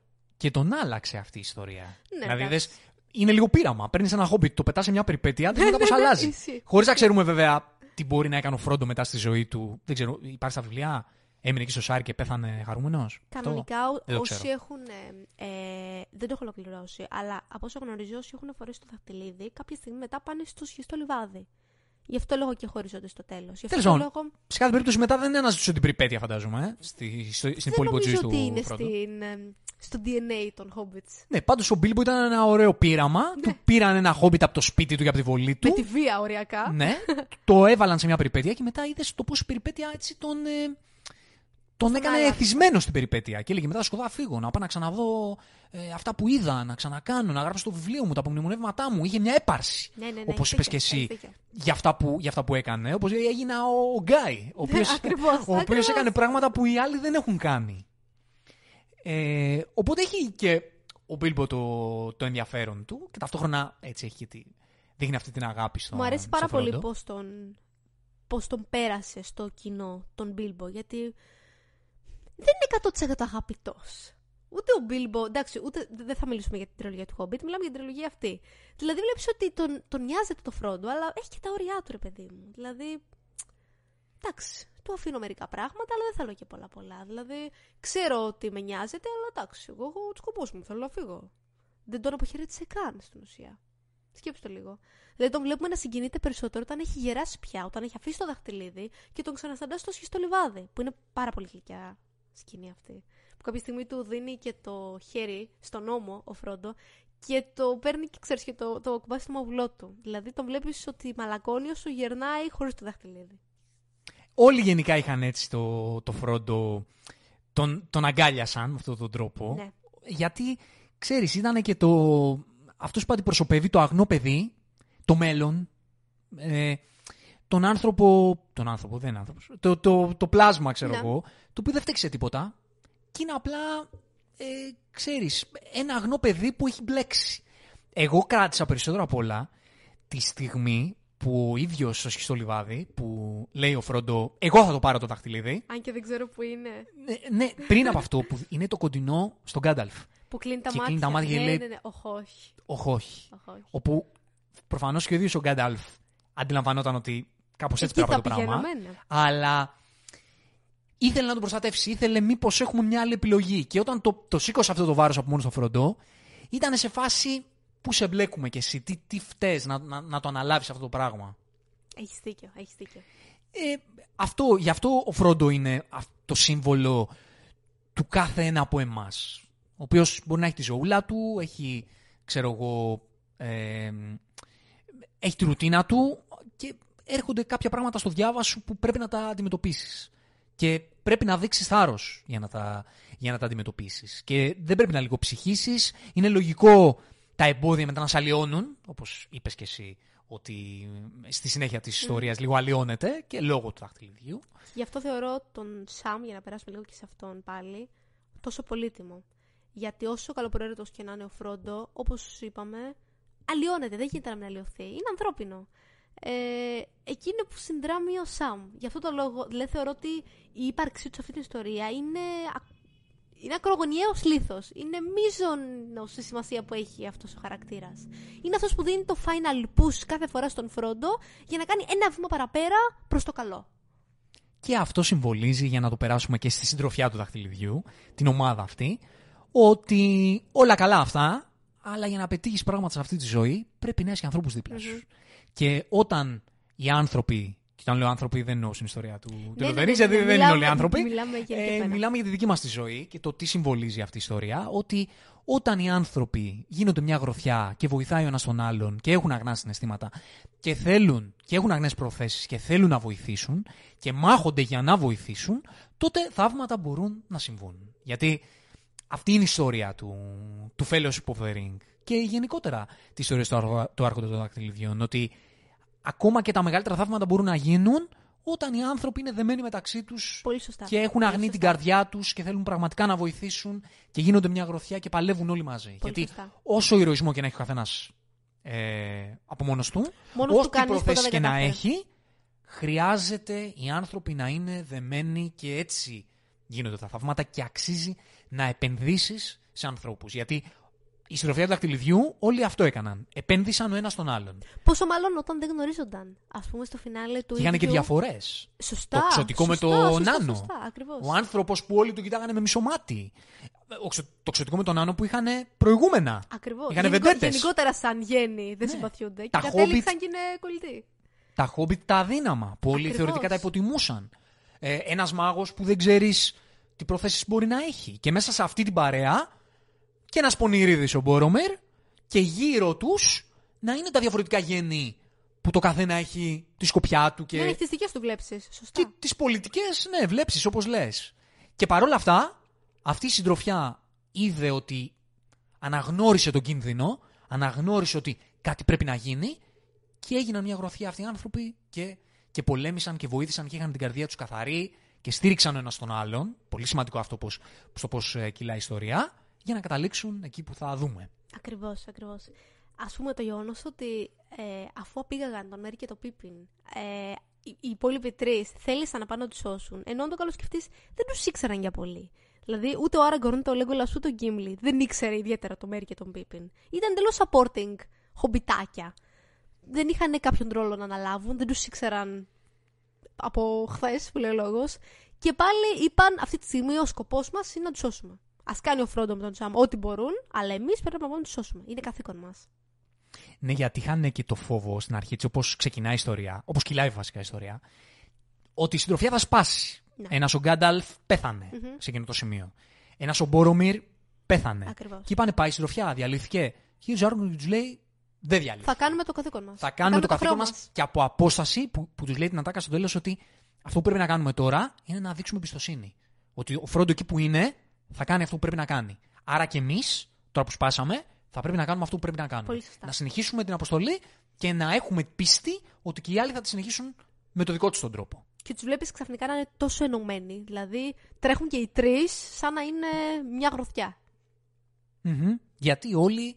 Ε, Ενώθηκαν για ένα ενώνονται για το σκοπό. Δηλαδή, Γιατί στην αρχή δεν έχουν όλοι ακριβώς τον ίδιο στόχο και το βλέπεις όταν πρώτο δημιουργείται η συντροφιά. Ακόμη ξέρεις, ο καθένας έχει λίγο τα δικά του. Θέλω. Αλλά δίνει στην εξέλιξη της ιστορίας ο ένας το respect στον άλλον. Ακριβώς. Ακριβώς. Μέσα από αυτά που περνούν και αυτό είναι που τους ενώνει. Γι' αυτό και είναι όπως είπες, ε, το καλό των extended σκηνών, το γεγονός ότι ίσως να μην μαθαίνουμε πολλές κυριολεκτικές πληροφορίες για τον καθένα, αλλά μέσα από τις πρόσθετες ε, σκηνές όπου αλληλεπιδρά ο ένας με τον άλλον, αρχίζεις και τον τοποθετείς στο μυαλό σου πολύ καλά πώς είναι ως προσωπικότητα, ως χαρακτήρας, ο κάθε ήρωας. Ναι, γιατί σου δίνει περισσότερη ανάσα στις στιγμές που είναι μεταξύ τους. Ναι, ναι, ναι, ναι. Και αυτό βέβαια το κάνει καταπληκτικά η σκηνοθεσία, γιατί ναι, μεν τραβάει χρονικά, αλλά βλέπεις πόσο καλή είναι η διαχείριση. Πόσο καλή είναι η διαχείριση ακόμα και στους διαλόγους. Ότι η σκηνοθεσία δεν είναι Ακριβώς. μπαμ, μπαμ, μπαμ, μπαμ, μπαμ. Ούτε είναι. Ούτε Δίνει κάνει αέρα. κοιλιά. Δεν είναι ότι δηλαδή κάπου λες, αργούμε εδώ πέρα, βαριόμαστε. Ό,τι σκηνή έχει τοποθετηθεί, χρειάζεται. Το pace είναι δυνατό. Δεν μπορεί να υπάρξει Ναι, ναι. χωρίς αυτό. Όπως επίσης και δράση. Δεν είναι ότι δεν έχουμε καθόλου ή έχουμε μόνο στην αρχή λίγο και στο τέλος λίγο. Είναι πολύ καλά ισορροπημένο. Για πες λίγο για δράση. Εγώ θεωρώ ότι. Στην πρώτη ταινία, η- για- έτσι. Ναι, ναι, για την πρώτη ταινία μιλάμε. Αρχικά να πω ότι η σκηνή μάχης που μας κάνει στο flashback στην αρχή, η Γκαλάντριελ που εξορεί την πρώτη μάχη του κακού ε, της Μόρντορ έναντι όλων των υπόλοιπων γενών. Έπος. Είναι ένα έπος. Ναι. Και το βλέπουμε από μακριά, το βλέπουμε με το vintage στο φίλτρο, δηλαδή δεν είναι ότι καν βλέπουμε πολλά πολλά. Δεν έχω ξαναδεί κάτι τέτοιο Ξέρεις τι; στη σημερινή εποχή. Επειδή τη λέξη έπος είμαστε κι εμείς από αυτούς, ναι, να το αναγνωρίσουμε αυτό, που το χρησιμοποιούμε παραπάνω από όσο πρέπει. Ναι. Γιατί Έχεις είναι δίκιο, μια λέξη έχεις που δίκιο. στις μέρες μας λίγο τη, την παραχρησιμοποιούμε. Και ειδικά μιλώντας για ταινίες, δεν θα έπρεπε να τη χρησιμοποιούμε τόσο πολύ, γιατί η λέξη αυτή σημαίνει πολύ συγκεκριμένα πράγματα. Είναι βαριά λέξη. Και είναι έχεις βαριά δίκιο. λέξη και, σκη- και συμβολεί συγκεκριμένα πράγματα. Και δεν θα έπρεπε να την παραλέμε. Γιατί και εμείς μπορεί να την έχουμε πει περισσότερο από όσο πρέπει. Σωστός. Στον άρχοντα των δακτυλιδιών είναι ακριβώς αυτή η λέξη τι σημαίνει. Η σημασία της. Και λίγες ιστορίες στην ιστορία του κινηματογράφου μπορούν να σηκώσουν αυτή τη λέξη στην ουσία της. Η πρώτη σκηνή είναι ακριβώς αυτό το έπος. Η πρώτη Είναι σκηνή, δέος. ξέρεις τι μου θυμίζει, η Ιλιάδα. Ναι, ναι. ναι. Δηλαδή νιώθω ότι αν η Ιλιάδα γινόταν ταινία, η Ιλιάδα, όχι το, η τρία, η Ιλιάδα έτσι όπως την γνωρίζουμε, έτσι θα ήταν. Δηλαδή σου βγάζει αυτή την σκληρότητα και την ομότητα και ταυτόχρονα αυτό το, αυτό το στοιχείο εποχής, αυτή τη βρωμιά της εποχής, όσο πιο ρεαλιστικά και επικά μπορεί. Παρότι, να πω τώρα ένα, έτσι, κάτι μικρό ας πούμε. Για πες, να για πω πες. κα- κάτι μικρό. Ε, πάντα μου κάνει λίγο κάπως το πώς έχασε ο Σάουρον και με το σπασμένο σπαθί του κόψε το δάχτυλο τόσο εύκολα ο Ισίλντουρ. Μου Εντάξει. έκανε λίγο... Ξέρεις τι, ο Σαουρόν, Ναι. αν το καλοσκεφτείς, ποτέ δεν, δεν μας τον παρουσίασε ως ο ικανός πολεμιστής κάτι τέτοιο. Σου είπε είναι μια φαντασιακή οντότητα. Γι' αυτό λόγο και ποτέ δεν τον βλέπουμε ως οντότητα. Δεν βλέπουμε το πρόσωπό του, δεν βλέπουμε να μιλάει. Ε, Γι' να αυτό το μιλάει. λόγο μου Κατάλαβες; φαίνονταν κάπως ότι του κόψε το δάχτυλο τώρα με το σπασμένο σπαθί ο Στην η ουσία, Ισίλντουρ στο σκέψου, κάπως. σκέψου λίγο ότι όλη η δύναμη που είχε, έτσι όπως μας το παρουσίασε, ήταν από το δαχτυλίδι το ίδιο. Από τη στιγμή που κόπηκε το δαχτυλίδι, πάει, έφυγε αυτός. Ναι. Αυτό ήταν. Εντάξει, χάρη της συντομίας μπορεί να δόθηκε λίγο πιο εύκολα από ότι θα ήταν, φαντάζομαι. Κοίτα να δεις, εμένα μου αρέσει το γεγονός ότι ποτέ δεν μας προσωποποίησε τον Σάουρον. Που Δεν μας λέω για τον την είχε πάντα προσωποποίηση ως του. μια ουδέτερη, αφανής Όχι, σε αυτό, ε, είμαι, παρουσία κακού. σε αυτό είμαι υπέρ. Έτσι πρέπει να είναι το κακό. Σε μια Ναι. τέτοια ιστορία Ναι, το ναι, κακό ναι, ναι, ναι. πρέπει να είναι Και απρόσωπο. εγώ έτσι πιστεύω. Ναι, ναι, Και ναι. εγώ έτσι Όχι, πιστεύω. 100%. Λέω απλά για τη σκηνή μάχης που του κόβει το δάχτυλο ότι παρουσιάζεται λίγο εύκολα για μια τόσο δυνατή οντότητα όπως είναι Ε, ο κοίτα, Σάουρον. υποτίθεται ότι και πάλι σκοτώθηκαν χιλιάδες. Δηλαδή, Ναι, δεν μέχρι να είναι- φτάσουμε σε αυτό το σημείο. Εντάξει. Ακριβώ. Εκεί πέρα σου έκανε ένα, ας πούμε, ένα μικρό. ξέρω εγώ, μια μικρή περιληψούλα. Ναι, Πώς θα ναι, γινόταν στο ναι, παρελθόν. δεκτό ρε παιδί μου. Ότι δεν είναι και αρεαλιστικό, είναι Αυτό λίγο ήταν το τέλος ξέρεις, του. ας πούμε, Το τέλος του. Που από ό,τι είδαμε δεν ήταν καν το τέλος του. μια αφηρημένη περίληψη. Ακριβώς, ακριβώς. Ναι. Που και πάλι δεν ήταν. Δηλαδή, Απλά την απ- είδες, την, ο ε, Σάουρον δεν εικόνισε. πέθανε στην ουσία. Και Ναι, πάλι. ναι. Άρα ξέρεις, ίσως και αυτό ήθελε να δείξει. Ότι μπορεί εύκολα να τον τελείωσαν τότε, αλλά δεν είναι νεκρός. Δεν πεθαίνει έτσι εύκολα. Ναι, το κακό δεν Όσο τελειώνει υπάρχει το ποτέ. δαχτυλίδι, υπάρχει αυτός. Είναι αναπόσπαστη η σχέση μεταξύ τους. Μμμ. Άρα ίσως γι' αυτό το λόγο ήθελε να το παρουσιάσει και ως κάτι εύκολο να πεθάνει εννοώ. Να πω για τις κοινέ μάχε ότι, κοίτα, έχει κάποιες στιγμές με λίγο περισσότερο κουνημένη κάμερα που δεν είμαι φαν. Όμως έχει τόσο cool στιγμές. Δηλαδή είναι μεν παραμύθι, αλλά όταν πάμε στο σκοτωμό, το κάνει με μπάντας τρόπο και με πολύ cool τρόπο. Δηλαδή Για μένα το η σκηνή με καλύτερο- το γίγαντα που τον καβαλάει ο Λέγκολα και του ρίχνει το, το τόξο Στο κατά κεφάλι. κουτελά. Ναι, ναι, ναι, ναι. Γενικά ο Λέγκολας είναι στις μάχες όλες απόλαυση. Στη μάχη την τελευταία με, τα, με το Ρουκ Χάι, πως είναι, στέκεται σε μια ε, σε μια φάση και έναν έναν του καθαρίζει ένα βέλος και κεφάλι. Αυτό που μου αρέσει πολύ που έχουν κάνει με το Legolas είναι ότι σου δίνει την αίσθηση ότι είναι τόσο ελαφρύς. Δηλαδή πηδάει από εδώ, πηδάει από εκεί, αψηφά τη βαρύτητα οριακά και πάντα θα βρει το στόχο του. Πάντα χωρίς να έχει δρώσει, χωρίς να έχει ούτε μια στάλα αίματος πάνω του, οριακά έτσι λίγο κουρασμένος, αλλά όλα τα κάνει με μια ανυφαλιότητα, με μια ψυχραιμία. Η αλήθεια είναι, όπως λες, ότι όλοι οι ήρωες ότι μπορεί να λειτουργούν καταπληκτικά συμβολικά, αλλά λειτουργούν και σαν φιγούρες.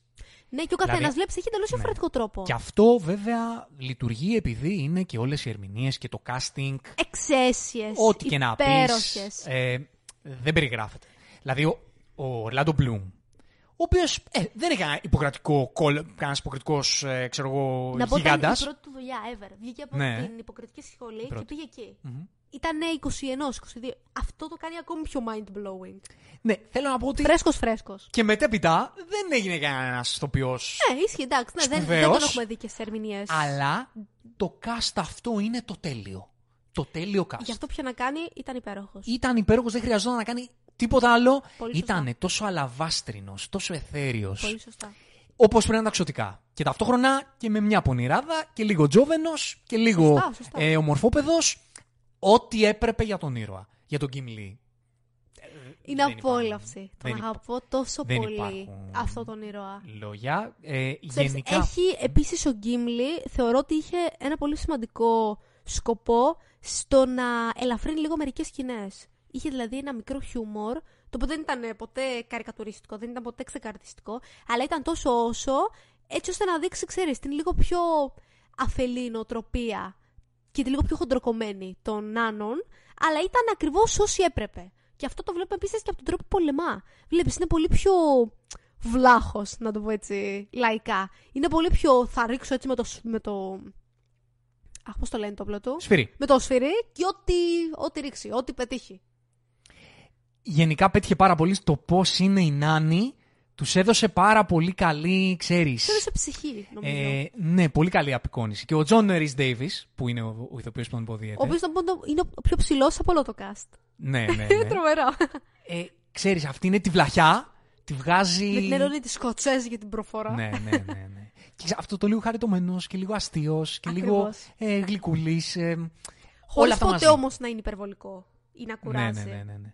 Ε, εντάξει, να πούμε για τον, ε, για τον κύριο Μόρτενσεν στο, στο ρόλο του, του Δεν Άραγκορν. έχω λόγια, πραγματικά. Εντάξει, είναι Μ' αρέ- Μ' αρέσουν όλα στον τρόπο που εμφανίζεται ο, ο Άραγκορν. ο Άραγκορν. Και το πώς τον, πώς τον ερμήνευσε ο ίδιος ο Μόρτενσεν. Δηλαδή, έδωσε μία απίστευτη διακριτικότητα, μία λεπτότητα στους τρόπους του. Είναι λίγο μίλητος, αλλά είναι ευγενής, είναι μαλακός, νοιάζεται για όλους, πολεμά απίθανα και θεωρώ ότι έχει από τις πιο cool σκηνές. Δηλαδή σκηνή όπου πάει να σώσει τον Φρόντο από τους Νάσγκουλ και μπαίνει εκεί πέρα με τις φωτιές και από πίσω να παίζουν οι χοροδίες, οι οπερατικές. Είναι από τις πιο επικές σκηνές μετά, την, ε, μετά την, τον πρόλογο της πρώτης ταινίας.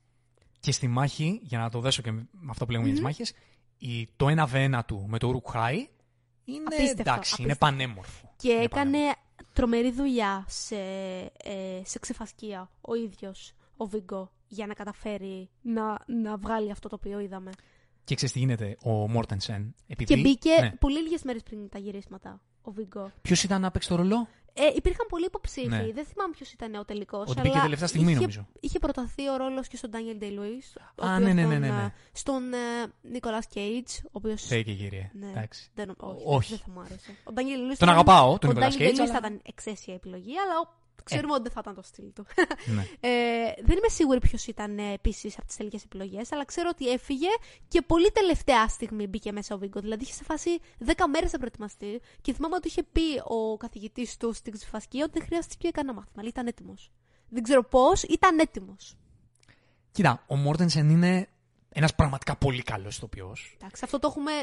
Έχουμε πολλές Και αποδείξεις. η δουλειά του, ναι, και η δουλειά του δεν είναι προϊόν, ε, ξέρεις, ε, πώς λέμε για τον Ορλάντο Μπλουμ, ε, του ταιριάζει ο ρόλος, έκανε αυτό που πρέπει Όχι, να κάνει. όχι, όχι, όχι. Δεν ήταν αυτό. Δούλεψε γι' αυτό. Ναι, και ο Μόρτενσεν δεν παίρνει και τόσους ρόλους του ομορφοπεδού. Όχι, σαν τον όχι, έχει Άραγκορν. δίκιο, Οι έχει περισσότεροι ρόλοι του Μόρτενσεν είναι πιο περίεργοι. γιατί έχει είναι δίκιο, έχει τόσο δίκιο. καλός στο και μπορεί να το, Ακριβώς, να, ακριβώς, να θα το το υποστηρίξει. Μα και εδώ δεν έκανε τον ωραίο. Άλλο που ξέρεις ήταν πολύ. Ε, Ήταν πολύ ωραίος γοητευτικός, άντρας τώρα, τι τι να να κάνουμε, κάνουμε, εντάξει. ναι. Αλλά ποτέ δεν το πούλησε. Όχι. Και σκηνοθετικά ο ίδιος ο Τζάξον δεν τον πούλησε ως ωραίος βασιλιάς που απλά δεν θέλει το θρόνο. Όχι, είναι πολύ αυτό ουσιαστική ήταν απλά η ερμηνεία. χαρισματικότητα του ηθοποιού. Που τι να κάνουμε την έχει. Ναι, ναι, ναι. ναι. Αυτό ακριβώς. Εντάξει, και ο Λάζα Γούντ ήταν ε, πολύ, πο, πολύ fit. Μου αρέσει πάρα πολύ το πώς τον, πώς τον παρουσίασε. Ναι, ναι, ναι. Και ο Σάμ, εντάξει. Δηλαδή όλα τα Hobbit ήταν καταπληκτικά. Πόσο, ας περάσουμε λίγο στα ξωτικά τα άλλα. Ο Elrond. Υπάρχει καλύτερη Εντάξει, επιλογή εσύ. ηθοποιού από αυτόν. Ε, εντάξει, κοίτα, ο Hugo Weaving, ό,τι και να του δώσεις, Ακριβώς. εκπληκτικά θα το κάνει. Εντάξει. Απλά, δεν ξέρω τότε πώς το πήρε ο κόσμος. Απλά επειδή εγώ Τον είμαι. έχεις συνδυάσει με τον. ε, Επειδή από το εγώ, ρε παιδί Matrix. μου, ναι, επειδή είμαι πολύ φαν του Matrix και επειδή πάντα στο μυαλό μου ο Εντάξει, Hugo εδώ δεν Weaving λέει Mr. Anderson. είναι ο agent. Mr. Anderson. δεν είναι πάντα. Δεν είναι στο μυαλό μου. Ε, Πώς το λένε, είναι μάλλον στο μυαλό μου υπερβολικά πολύ Agent Smith ο Hugo Weaving και τον έχω λίγο τοποθετήσει με το Εντάξει, ρόλο το του Βίλαν. καταλαβαίνω, το Παρά καταλαβαίνω τις- αυτό. παρότι και στο V for Vendetta, που είναι η φωνή του, εντάξει, δεν είναι ο ίδιος, ε, που κάνει έναν ρόλο καλό. Μυθικό. Ας πούμε, Μυθικό. ναι, δεν είναι βίλαν. Είναι απίστευτη η ερμηνεία του. Εδώ που κάνει του έτσι λίγο Vendetta. έναν ήρωα ο οποίος είναι ξωτικό. Είναι ένας οπότε- πατέρας. Ναι. Είναι ένας πατέρας. Οπότε η τόνη είναι πιο χαμηλή, αλλά και σε αυτούς ξέρεις, δίνει. Μου άρεσε Δίνει πάρα μια πολύ δική του η ερμηνεία εκδοχή. του. Και ξέρεις, σε αυτήν την ταινία δεν τον βλέπουμε τόσο. Στις επόμενες θα δούμε λίγο περισσότερο το πώς είναι πατρική φιγούρα. Θεωρώ είναι πολύ συγκινητική η ερμηνεία του. Είναι διακριτική, αλλά τόσο όσο. Ε, εντάξει, σπουδαίος. Σπουδαίος. Weaving. σωστό. Η Ε, Liv Tyler, πώς φάνηκε; Ξέρεις τι γίνεται με τη Liv Tyler; Γιατί πολλοί την έχουν κράξει γενικότερα Ε. ως ηθοποιό. Εγώ θεωρώ ότι σε αυτή την ταινία, σε αυτή την τριλογία, ήταν ακριβώς αυτό που έπρεπε να ήταν. Πάντως η Liv Tyler τότε, στα Really Zeros, ε, ήταν ε, η φάση. Δεν ξέρω τι, τι γινόταν τότε με τη Liv Tyler. Έπαιρνε όλους τους ρόλους. Ε, πολλή δουλειά είχε τότε. Κοίτα να δεις. Μετά λίγο ξαναξεχάστηκε από το Είναι από τις Hollywood. πιο όμορφες γυναίκες που έχω δει ποτέ μου. Θεωρώ ότι. Αλήθεια, ε. Ναι, θεωρώ ότι για, αυτή, για αυτό το ρόλο δεν θα μπορούσε να υπάρξει καλύτερο casting. Είναι ότι πιο. Έχει μια μυθική ομορφιά, έτσι όπως την παρουσίασαν τουλάχιστον ο Σάρουεν. Ήταν μια νεράιδα. Δηλαδή, δεν ξέρω, πραγματικά την πρωτοέδειξε στην οθόνη και μαγεύτηκα. Όταν την πρωτοείδα ω παιδί. Και εγώ θα πω ότι δεν είναι κακή ηθοποιός η Liv Tyler. Δηλαδή, Σε αυτό που είχε να κάνει εκεί το έκανε περίφημα. και στους περισσότερους ρόλους που την έχουμε δει, που κάνει λίγο την καθημερινή τύπησα, γιατί αυτό περισσότερο είναι. Ναι. Ε, Και α, ε, έκανε και πολλούς από αυτούς τους ρόλους τότε στα Early Zeros που ήταν ε, η κόρη του τάδε, η κοπέλα του τάδε. Ναι, ξέρεις, έχει δίκιο, έχει δίκιο, δεν όντως. είχε και πολύ υπόσταση. Και σε πολύ cult ταινίες την έχουμε δει να το κάνει αυτό. Ναι, εντάξει, το έχει κάνει και σε σπουδέ ταινίες. Το Αρμαγεδόν, το Pearl Harbor. Εντάξει, ναι, αλλήμον, εντάξει. αλλήμον. Ε, αλλά δεν είναι κακή ηθοποιός. Και εδώ που πάει να κάνει κάτι άλλο από τη μανιέρα της, το κάνει. Ενώ είναι κιόλας και πιτσιρίκα εδώ. Ναι. Ήταν 22 χρονών, πόσο ήταν; Δεν είναι στη μανιέρα της εδώ. Έχεις Γιατί δίκιο. έκανε μια μανιέρα που μπορεί να τη τη χρεώνουν κάποιοι. Αλλά αυτό ήταν και η ρόλη, ρε. εσύ. Ναι, ναι, ναι, Δεν- πολύ η ρόλη σωστά. που έπαιρνε τότε Πολύ σωστά. ήταν του σωρού. Ναι, μεν σε μεγάλες ταινίες, αλλά δεν είχε τίποτα ίδια Ναι, να ναι, πει. ναι, ναι, ναι, έχει δίκιο. Έχει Ναι. δίκιο σε αυτό. Ε, είναι καλή ηθοποιός για μένα. Και εγώ έτσι πιστεύω. Και μου άρεσε γενικότερα στα βιβλία η Άρουεν δεν υπάρχει τόσο πολύ όσο υπάρχει στην τριλογία. Δεν ξέρω γιατί αποφάσισε ο Τζάξον ότι ξέρεις θα χρειαστεί κι άλλη Άρουεν ε, στην κινηματογραφική μεταφορά. Αλλά εμένα μου αρέσει πάρα πολύ γιατί θεωρώ ότι δίνει πάρα πολλά. Η... Ο συμβολισμός της ύπαρξής της σε αυτήν την ιστορία. Το γεγονός ότι λέει Είμαι αιώνια, υπάρχω για πάντα, αλλά αποφασίζω να το, να το θυσιάσω όλο αυτό για να ζήσω μια ζωή με αυτόν τον άνθρωπο, επειδή τον αγαπώ. Θεωρώ ότι είναι από τις πιο τραγικές ιστορίες που υπάρχουν. Είναι πανέμορφο. Είναι βγαλμένο από μια ε, τραγωδία, πραγματικά. Και αυτό δίνει και ένα κα- ακόμα βάρος στο ρόλο του Το Άραγκορν, Άραγκορν, έτσι. ακριβώς. Όπου, ξέρεις τι, ε, δεν ξέρω αν αυτό υπάρχει παντού, αλλά τουλάχιστον εμείς έτσι όπως το είδαμε στο σινεμά, ε, πάρα, πολλού, πάρα πολλούς από τους ε, διαλόγους των εξωτικών δεν μας είχαν υπότιτλους από κάτω. Το παρατήρησες. Ναι. Σχεδόν σε κανέναν βασικά διάλογο δεν υπήρχαν υπότιτλοι από κάτω. Ενώ κανονικά υπάρχουν. Δηλαδή, εγώ πολλές ε, συζητήσεις τις θυμάμαι. Θυμάμαι τι έλεγε ο Άραγκορν ε, στη γλώσσα των εξωτικών, ενώ δεν υπήρχαν υπότιτλοι από Ξέρεις κάτω. τι γίνεται; Νομίζω, γιατί κάπου το διάβασα Ναι. σε σχόλια στα social, ότι υπήρχε πρόβλημα γενικά με τη μετάφραση. Εγώ δεν το παρατήρησα. Α, ούτε εγώ. Αλλά- Εμένα αυτό ήταν το μόνο πρόβλημα. που ναι, επειδή ξέρεις, πολλές παρατήρησα. φορές δεν, δεν διαβάζω κιόλας. Το Απλά ξέρω, το ακούω ξέρω, το ξέρω. όταν είναι τα, τα αγγλικά. Αλλά πολλοί έκαναν παράπονα. Κοίτα να Άρα δεις. ίσως είναι και αυτός ένας λόγος. Εμένα μου δίνει μια εξή. Θα, θα μπορούσα να το πάρω σε εξήγηση ότι ήθελα να πούνε ότι κοίτα, μιλούν στα εξωτικίστικα τώρα. Γιατί μετά από ό,τι είπα και μετά, αφού του γυρνούν στα αγγλικά, υπάρχουν υπότιτλοι. Άρα ίσως ήθελα να περάσει αυτό ο ξέρω εγώ, υποτιτλιστή. Ότι κοίτα, τώρα μιλούν στα ξωτικίστικα, γι' αυτό δεν σου βάζω υπότιτλους. Αλλά λένε πολύ σημαντικά πράγματα στα ξωτικίστικα. Έχω την αίσθηση ότι ήταν απλά λάθος. ναι, κρίμα. Ότι Θα είναι ήθελα να απλά εξήγηση. λάθος. Τέλος πάντων, ε, θέλω να πω ότι στην, στα, στη γλώσσα των ξωτικών, λοιπόν, υπάρχουν αρκετές στιγμές στις οποίες φαίνεται ο Άραγκορν ότι δεν το θέλει αυτό, δεν το ζητά. Γι' αυτό λόγο και όταν η Γκαλάντριελ του λέει ότι. του δείχνει το Evenstar, το άστρο που έχει Άργουεν, που είναι η ζωή της, η αιώνια, που της λέει δεν χρειάζεται να σου δώσω, έχεις το μεγαλύτερο δώρο από όλα. Που γυρίζει και της λέει: Αν ήταν στο χέρι μου, όχι, δεν θα ήταν αυτό. Θα την πήγαινα μαζί με τους ανθρώπους της, θα την έβαζα στο καράβι, θα την πήγαινα εκεί και θα φεύγα από τη ζωή της, αν μπορούσα. Γιατί την αγαπάει. Ακριβώς. Γιατί αυτή είναι η αγάπη. Ακριβώς. Και το, και το αναδεικνύει ο Τόλκιν με τον καλύτερο Δεν το τρόπο. συζητώ. Αυτή Και αυτό, είναι η και αγάπη. αυτό να φαίνεται θες το ακόμη καλύτερο. περισσότερο Ναι. στις επόμενες ταινίες. Δηλαδή Ναι. εδώ είναι μια απλή εισαγωγή. Αν ο άνθρωπος που αγαπάς ξέρεις ότι μπορεί να ζήσει αιώνια, δεν θες να ζήσει αιώνια, ακόμα και αν ζήσει μακριά σου. Ακριβώς. Ναι, αυτό σημαίνει αγάπη. Να μην είναι εγωιστική. Να θες ο άλλος να είναι καλά για εκείνον, όχι για σένα. Και ας είναι μακριά σου, και ας Ναι. μην είναι στη ζωή σου. Μμμ. Δηλαδή, μπορεί να είναι πολύ μικρή η ιστορία τους, η ιστορία αγάπης τους, ανάμεσα σε, όλη την, σε όλο το έπος αυτής της ιστορίας του Άρχοντα. Αλλά θεωρώ ότι είναι εξίσου ποιητική με όλο το υπόλοιπο. Είναι καταπληκτική, θα μπορούσε να έχει περισσότερο χώρο και χρόνο. Ναι, θα η ιστορία μπορούσε όντως. ακριβώς επειδή Και εγώ είναι πιστεύω αυτό. τόσο δυνατή. Και πριν πάμε στους δύο πολύ μεγάλους ρόλους, οι οποίοι αντιλαμβάνεστε ποιοι είναι, θα πάω πρώτα στον My Guy, Ναι. στον Sean Bean, σαν Boromir, όπου επειδή είμαι Game of Thrones, Φυσικά και είσαι. όταν σκάει με το άλογο στην πρώτη του εμφάνιση, ξέρεις τι λέω. Πού σε ρε άρχοντα Ένταρτ. Έτσι, φυσικά. Είμαι Ναι, σίγουρη. για μένα, επειδή ξέρεις, όταν πήγε στο Game of Φοβάμαι Thrones. και εδώ πεθαίνει, όπως καταλαβαίνετε. Ναι, εντάξει, επειδή Είναι το αναποφευκτό του ήρωα. όταν μπαίνεις στο Game of Thrones, όλοι, επειδή προϋπήρχε προφανώς, πρώτα ήταν η ταινία στο Άρχοντα των Δακτυλιδιών, όλοι λέγανε Α, βλέπω τον Μπόρομιρ. Ναι. Εγώ βλέπω τον Άρχοντα Έντταρντ. εκεί που βλέπετε εσείς τον Μπόρομιρ. Έτσι. Και όταν έσκασε με τ' άλογα, πού 'σαι ρε Άρχοντα Έντταρντ λείπεις. Έτσι, τον ένιωσε λίγο πάλι η καρδούλα σου. Ναι, εντάξει. Ο Σον Μπιν είναι ένας τεράστιος ηθοποιός. Δηλαδή, οκ. Και, Αυτό που είχε να κάνει το έκανε. και την πονηριά τη βγάζει. Ακριβώς. Πω, πω, πω, Υπέροχα, καταπληκτικά. καταπληκτικά. Επίσης να πω ότι το πώς ερμήνευσε τον θάνατο, το γεγονός ότι βαλόταν από βέλη και πάλι κάθε φορά σηκωνόταν και ξαναπολεμούσε. Και άλλο βέλος. Πάλι σηκωνόταν και ξαναπολεμούσε. Ήταν τόσο λυρικό. Τόσο συγκινητικό. Και βλέπεις πώς σε κάνει η ταινία να συγκινηθείς για κάποιον που λίγο πριν έλεγες. Ναι, έλεγες, Φύγε, «Πού ρε! φύγε!» α- Ακριβώς, ας το ακριβώς. γάλο Ακριβώς, σου. ακριβώς. Σκάσε, ξέρω εγώ. Είναι τρομερό. Και σε αυτό κάνει να το πράγμα. συγκινηθείς. Γιατί ε, γι' αυτό που έλεγα, γι' αυτό τον λάτρευω το, τον Μπόρομιρ σαν ήρωα. Γιατί μέσα από την, ε, το, εκεί που είναι κάπου ευάλωτος, κάπου είναι αδύναμος, κάπου έχει τα δικά του, κάπου είναι μπερδεμένος, επικρατεί στο τέλος. Ξέρεις, Το η, καλό, η, η το καλή, καλό. η καλή πλευρά του. Ακριβώς. Για να πάμε σε αυτούς τους δύο ανθρώπους που είναι περιτά τα λόγια, απλά ξέρεις, Πρέπει να, να, κάνω- πρέπει να αναφερθεί. να κάνουμε την υπόκλησή μας.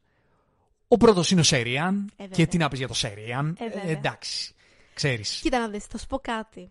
Το αρχικό casting ήταν για τον Σον Κόνερι. Θα πω ότι η καρδούλα μου θα ήθελε πάρα πολύ να το έβλεπε αυτό κάποια στιγμή. Σέριαν είναι. Φαντα- Αλλά ο, ο είναι πιο πάνω. Σερίαν έδωσε κάτι στο ρόλο το οποίο δεν νομίζω ότι θα μπορούσε να το δώσει ο Σον Κόνερι. Έδωσε κάτι ανθρώπινο. Νιώθω ότι αν τον έκανε ο Κόνερι αυτό το ρόλο θα ήταν απλά ο υπέροχος μάγος. Θα ήταν πάντα σε μια απόσταση, θα ήταν σοφός, θα ήταν συμπαθητικός, αλλά μέχρι εκεί. Ο Ιαν έδωσε αυτό το κάτι, έδωσε αυτή τη σπιρτάδα, έδωσε το σκέρτσο, έδωσε την προσωπικότητα στον Γκάνταλφ. Ακριβώς. Και αυτό εμφανίζεται στο πρώτο κομμάτι. Ε, Στο Sire. Όπως είπα και πριν. Ναι. Γιατί εκεί όλες του οι εκφράσεις. Σου λέω, μου Έχει μια βγάζουν. τσαχπινιά, ξέρεις. Ναι, ρε, εσύ. Μια πονηράδα. Όλες του οι εκφράσεις βγάζουν αλήτρα. Βγάζουν τον έχεις τύπο δίκιο. που έχει κάνει τη Σαν να ζωή. λέει έχω ζήσει και Ναι. τι δεν έχω ζήσει. Ναι, δηλαδή ακόμα και πώς κοιτάει το. το Πολλές φορές όταν τα λέμε τον Μπίλμπο, όταν τα λέμε τον Φρόντο, λέει, «Ε, ξέρεις, Και τι κάναμε έλα στα το βράδυ νιάτα να μας». πάμε για τσάρκα. Έτσι, έτσι. δηλαδή, ξέρεις ότι ο τύπος αυτός Πολύ κάνει σωστά, αχαλήνωτες πολύ σωστά. νύχτες. Δηλαδή, φαίνεται. Ε, επίσης, πιο... Ε, και δεν ξέρω αν έχει άλλη βασικά τόσο επική σκηνή και μετά θα το δούμε. You shall not Ακριβώς, pass! ακριβώς, είναι αυτή. Η σκηνή μέσα, στο, μέσα στη Μόρια όταν είναι απέναντι τον Balrog. Είναι απίθα, απίθανη, απίθανη πραγματικά. Το πώς λέει αυτές τις λέξεις, ε, νομίζω με στοιχιώνει, ακόμη και σήμερα. Ναι, γιατί είναι τόσο σπουδαίος ο Σέριαν, τόσο, τόσο, τόσο σπουδαίος, που μπορεί στην πρώτη σκηνή να σου σετάρεται σαν τον Φαν Θείο, ο οποίος είναι καβλάντας, και αν δεν ξέρεις τι είναι ο Γκάνταλφ, τι δεν είναι, βλέπεις Ναι, για στην πρώτη αρχή δεν φορά το ξέραμε. τον Άρδο των Ατκλειδιών, μόνο με την υποκριτική του, μέχρι να αρχίσει να δείχνει τις δυνάμεις του, θα πεις καλά, αυτός είναι. Δεν είναι κανένας μεθυσμένος θείο. ναι, ναι, ναι. ναι. Ή Αυτό κανένας δεν μάγος παλεύεται. του πεταματού, ξέρεις, τύπου low level. Που είναι λίγο, ενώ δεν είναι πολύ υψηλό level. Ναι, είναι για παπατζής, μάγο, λέει ρε όντως. παιδί μου. Είναι Ναι, καβλάντας αυτός, δεν είναι για πολλά. και το πώς μεταμορφώνεται και γίνεται αυτός ο μάγος που πρέπει και στις επόμενες ταινίες που γίνεται το, Ανεβαίνει ακόμη περισσότερο. το level. εικόνισμα, κάνει το κάθε κομμάτι της ιστορίας του ήρωα, το αποτυπώνει εκπληκτικά. Γιατί ο Σερίαν είναι σπουδαίος. Δεν Με το απλά λόγια. Δεν το συζητώ. Και είναι από τις καλύτερες κινηματογραφικές δουλειές του. Δεν το συζητώ. Παρότι Αναμφίβολα. είναι, ξέρεις, δεν έχει πολλά πάθη και τα λοιπά όπως λέγαμε. Δηλαδή δεν έχει είναι, να κάνει. είναι ξέρεις πολύ τι, πλευρός σαν η- ήρωας. Η, ερμηνευ- η ερμηνεία όμως είναι πάρα πολύ απαιτητική του ήρωα. Αυτό που λες, δηλαδή στη σκηνή με το Sa- You Shall Not Pass, είναι ρε παιδί μου το κάνει και τρέμουν τα. Όχι εκεί που τρέμει η μόρια. Τρέμει το ίδιο τον Balrog. Ναι. Εντάξει, δεν τρέμει, αλλά ξέρεις, θα έπρεπε λίγο. Θα έπρεπε. θα έπρεπε. Εν τέλει θα Μπορεί έπρεπε. και να τρόμαξε. Ισχύει. ισχύει. ναι, δηλαδή το σινεμά σιώτανε. Μόνο με τη, με τη φωνή και τη Ακριβώς, χρειά ακριβώς. αυτού του ανθρώπου. Δηλαδή, άμα τον είχες μπροστά σου να στο κάνει, δηλαδή, άμα. Δεν Θα ξέρω. έτρεμες, θα Στις έτρεμες. πρόβες, αν ήσουν εκεί και το έβλεπες μπροστά σου. Θα έτρεμες πραγματικά. θα έτρεμες. Γιατί ο άνθρωπος είναι σπουδαίος. είναι Δηλαδή, σωστό, δεν είναι είναι one of a σωστό. kind. Δεν είναι. Μου αρέσει πάρα πολύ σκηνοθετικά όπως τον έστησαν να μιλήσει στη γλώσσα της Μόρντορ στο συμβούλιο. Ναι, ναι. Που αν θυμάσαι στην αρχή. Του λέει ο Elrond, στο «Τι λόγια είναι αυτά;» Ακριβώς. Που στην αρχή στο σπίτι του Φρόντο λέει Δεν τολμώ να μιλήσω εδώ μέσα. Σε αυτό το ταπεινό σπίτι, τη γλώσσα της Μόρντορ. Και όταν το κάνει στο συμβούλιο, που ξέρεις το κάνει και ξαφνικά ξέρεις. Αρχίζει και Σκοτεινιάζουν γίνεται όλα. λίγο τρομακτικός. Δηλαδή χρησιμοποιεί ότι αρχίζει και μιλάει με μαγεία. Και μετά από λίγο, όταν τον μαλώνει, όπως είπες, ο Έλροντ του λέει: Δεν χρησιμοποιείται αυτή η γλώσσα στα ταπεινά μας σπίτια. Βγαίνει και λέει: Συγγνώμη, λέει, αλλά η, η κατάσταση το έκανε απαραίτητο. Ναι, Ήταν που πήγε ο Μπόρομιρ να πάρει το δαχτυλίδι. Ακριβώς, ακριβώς. Και του λέει: Ωπα, μπρο, Ακριβώς. κάτσε τώρα. Δεν έχει. Ακριβώς. Κάτσε και παλουκόσου. Ακριβώς, Ναι. ακριβώς. Εντάξει, ο Σέριαν σπουδαίος, αλλά. Έλα, μη- Αλλά- μίλησε για αυτήν. Μίλησε για αυτήν. Αλλά. Α, Α, δεν θα μιλάγες για δεν θα Καλάντρια. μιλάγα. Την ξέχασα. Για, Σάρου, για Σάρουμαν θα πήγαινες. Τι- ε; Για Σάρουμαν θα πήγαινες. Ε, ναι. Αλλά πριν πάμε. πάμε λίγο και γιατί για Γκαλάτρια, μένα ο άλλος είναι άλλο πράγμα. Είναι άλλο Πάμε- πράγμα γενικά ο άλλος. Ναι, πάμε. Είναι μυθική υπόσταση. Στην πραγματική ζωή μυθική Και στην, υπόσταση. αυτό πήγα να πω. Στην, στην πραγματική ζωή είναι ακόμη πιο μυθική. Στη, ναι, στην πραγματική ζωή είναι μυθική. Ακριβώς, Εκεί ακριβώς. εντάξει, οκ. δηλαδή. Καλά, για να. Ας, ας τα πιάσουμε με τη σειρά. ναι, ναι, Μην ναι. Μιλάμε ναι, ναι, ναι, γρίφους. ναι, μην μπερδευόμαστε. Ε, το έχω πει πολλές φορές για την Cate Blanchett. Θα το ξαναπώ, γιατί δεν ξέρω ποιος με ακούει πρώτη φορά. Ε, θα το ξαναπώ και θα το λέω και κα- όποτε θα τη βλέπω θα το λέω κάθε Έτσι, φορά. πες το, θα πες το το. παιδιά. Φώναξε Η- το περήφανα. Η Kate Blanchett είναι μία από τις σπουδαιότερες ηθοποιούς που υπήρξαν ποτέ. Ξεκάθαρα. Ποτέ. Ξεκάθαρα. Αν βάζαμε τώρα, που δεν είναι μεγάλη σε ηλικία, αν βάζαμε τώρα κατά τη γνώμη μου ένα top 10, που να μου πεις τώρα αυτές οι λίστες είναι. Εντάξει, μην πω τώρα, του πισινού. Υποθετική ρε Αλλά, παιδί μου. ναι. Υποθετική λίστα. Οκ, για να το θέσω αλλιώς, αν ρωτήσεις εμένα, ένα top 10 με τις σπουδαιότερες ηθοποιούς που υπήρξαν ποτέ, σίγουρα στο top 10 θα ήταν η Cate Blanchett μέχρι να τελειώσει η καριέρα της. Θεωρώ, μακάρι η γυναίκα να ζήσει 100 χρόνια και να μας δώσει άλλους χίλιους ρόλους. Νομίζω όταν θα τελειώσει η καριέρα της, θα πούνε όλοι ότι αυτή μπορεί να ήταν και η GOAT. Το πιστεύω αυτό που λες. Το καταλαβαίνω. Ξέρεις τι, Και εδώ Δεν- έχει και μικ- μικρή δουλειά να κάνει για τα δεδομένα της. αλλά δουλειά η οποία όμως αφήνει τον απόϊχό της. Ξέρεις τι έκανε μέχρι απίστευτο; σήμερα. Σου έβγαλε αυτή την εθέρια άβρα. ρε Αλλά παιδί δεν μου. έκανε και μόνο αυτό. Όχι, δεν έκανε μόνο αυτό. Εννοείται. Δηλαδή το πώς μεταμορφώθηκε υποκριτικά ε, στη στιγμή όπου την κατέλαβε για λίγο το δαχτυλίδι ήταν απίστευτο. Αλλά το γεγονός ότι υποκρινόταν και έβλεπες πραγματικά ένα ξωτικό μπροστά σου, δηλαδή λες, δεν είναι βγαλμένη από την πραγματική ζωή αυτός ο άνθρωπος. Το ένιωθες στη... του δεκόρ. Δηλαδή το καταλάβαινες μέσα σου και μόνο που την έβλεπες. Δεν χρειαζόταν καν να μιλήσει. Εντάξει, αυτή τη μαγεία, αυτή την εθέρια έτσι. Λίγες την υφή, έχουν. Λίγοι δηλαδή. Είναι κάτι το οποίο, όπως λες, το έχουν λίγοι άνθρωποι εν ζωή. Ναι, ναι, ναι. Και, Είναι το, λίγοι έχουν- που και αυτό έχουν. το έχουν. Δεν μπορείς να το αποκτήσεις. Ναι. Δηλαδή, ή το έχεις ή δεν το έχεις. Νομίζω ότι γενικά πολλοί ηθοποιοί ξεχωρίζουν όταν έχουν αυτή τη μαγεια Γιατί δεν την έχουν όλοι. Υπάρχουν Ναι, ναι, πολύ ναι, καλοί ναι, ναι. ηθοποιοί Έχεις δίκιο, έχεις που δεν έχουν αυτή τη μαγεία. Τυχαία Έχεις μπορώ να δίκιο. πω ένα όνομα. Εντάξει, αυτό χτίζεται κιόλας. Αλλά μπορώ να σου πω, ξέρω εγώ, τον Adam Driver που τον θεωρώ τεχνικά έναν ηθοποιό. Μπορεί τον καλύτερο που υπάρχει στη γενιά του. Αλλά δεν είναι ότι θα τον δεις στον δρόμο και θα πεις.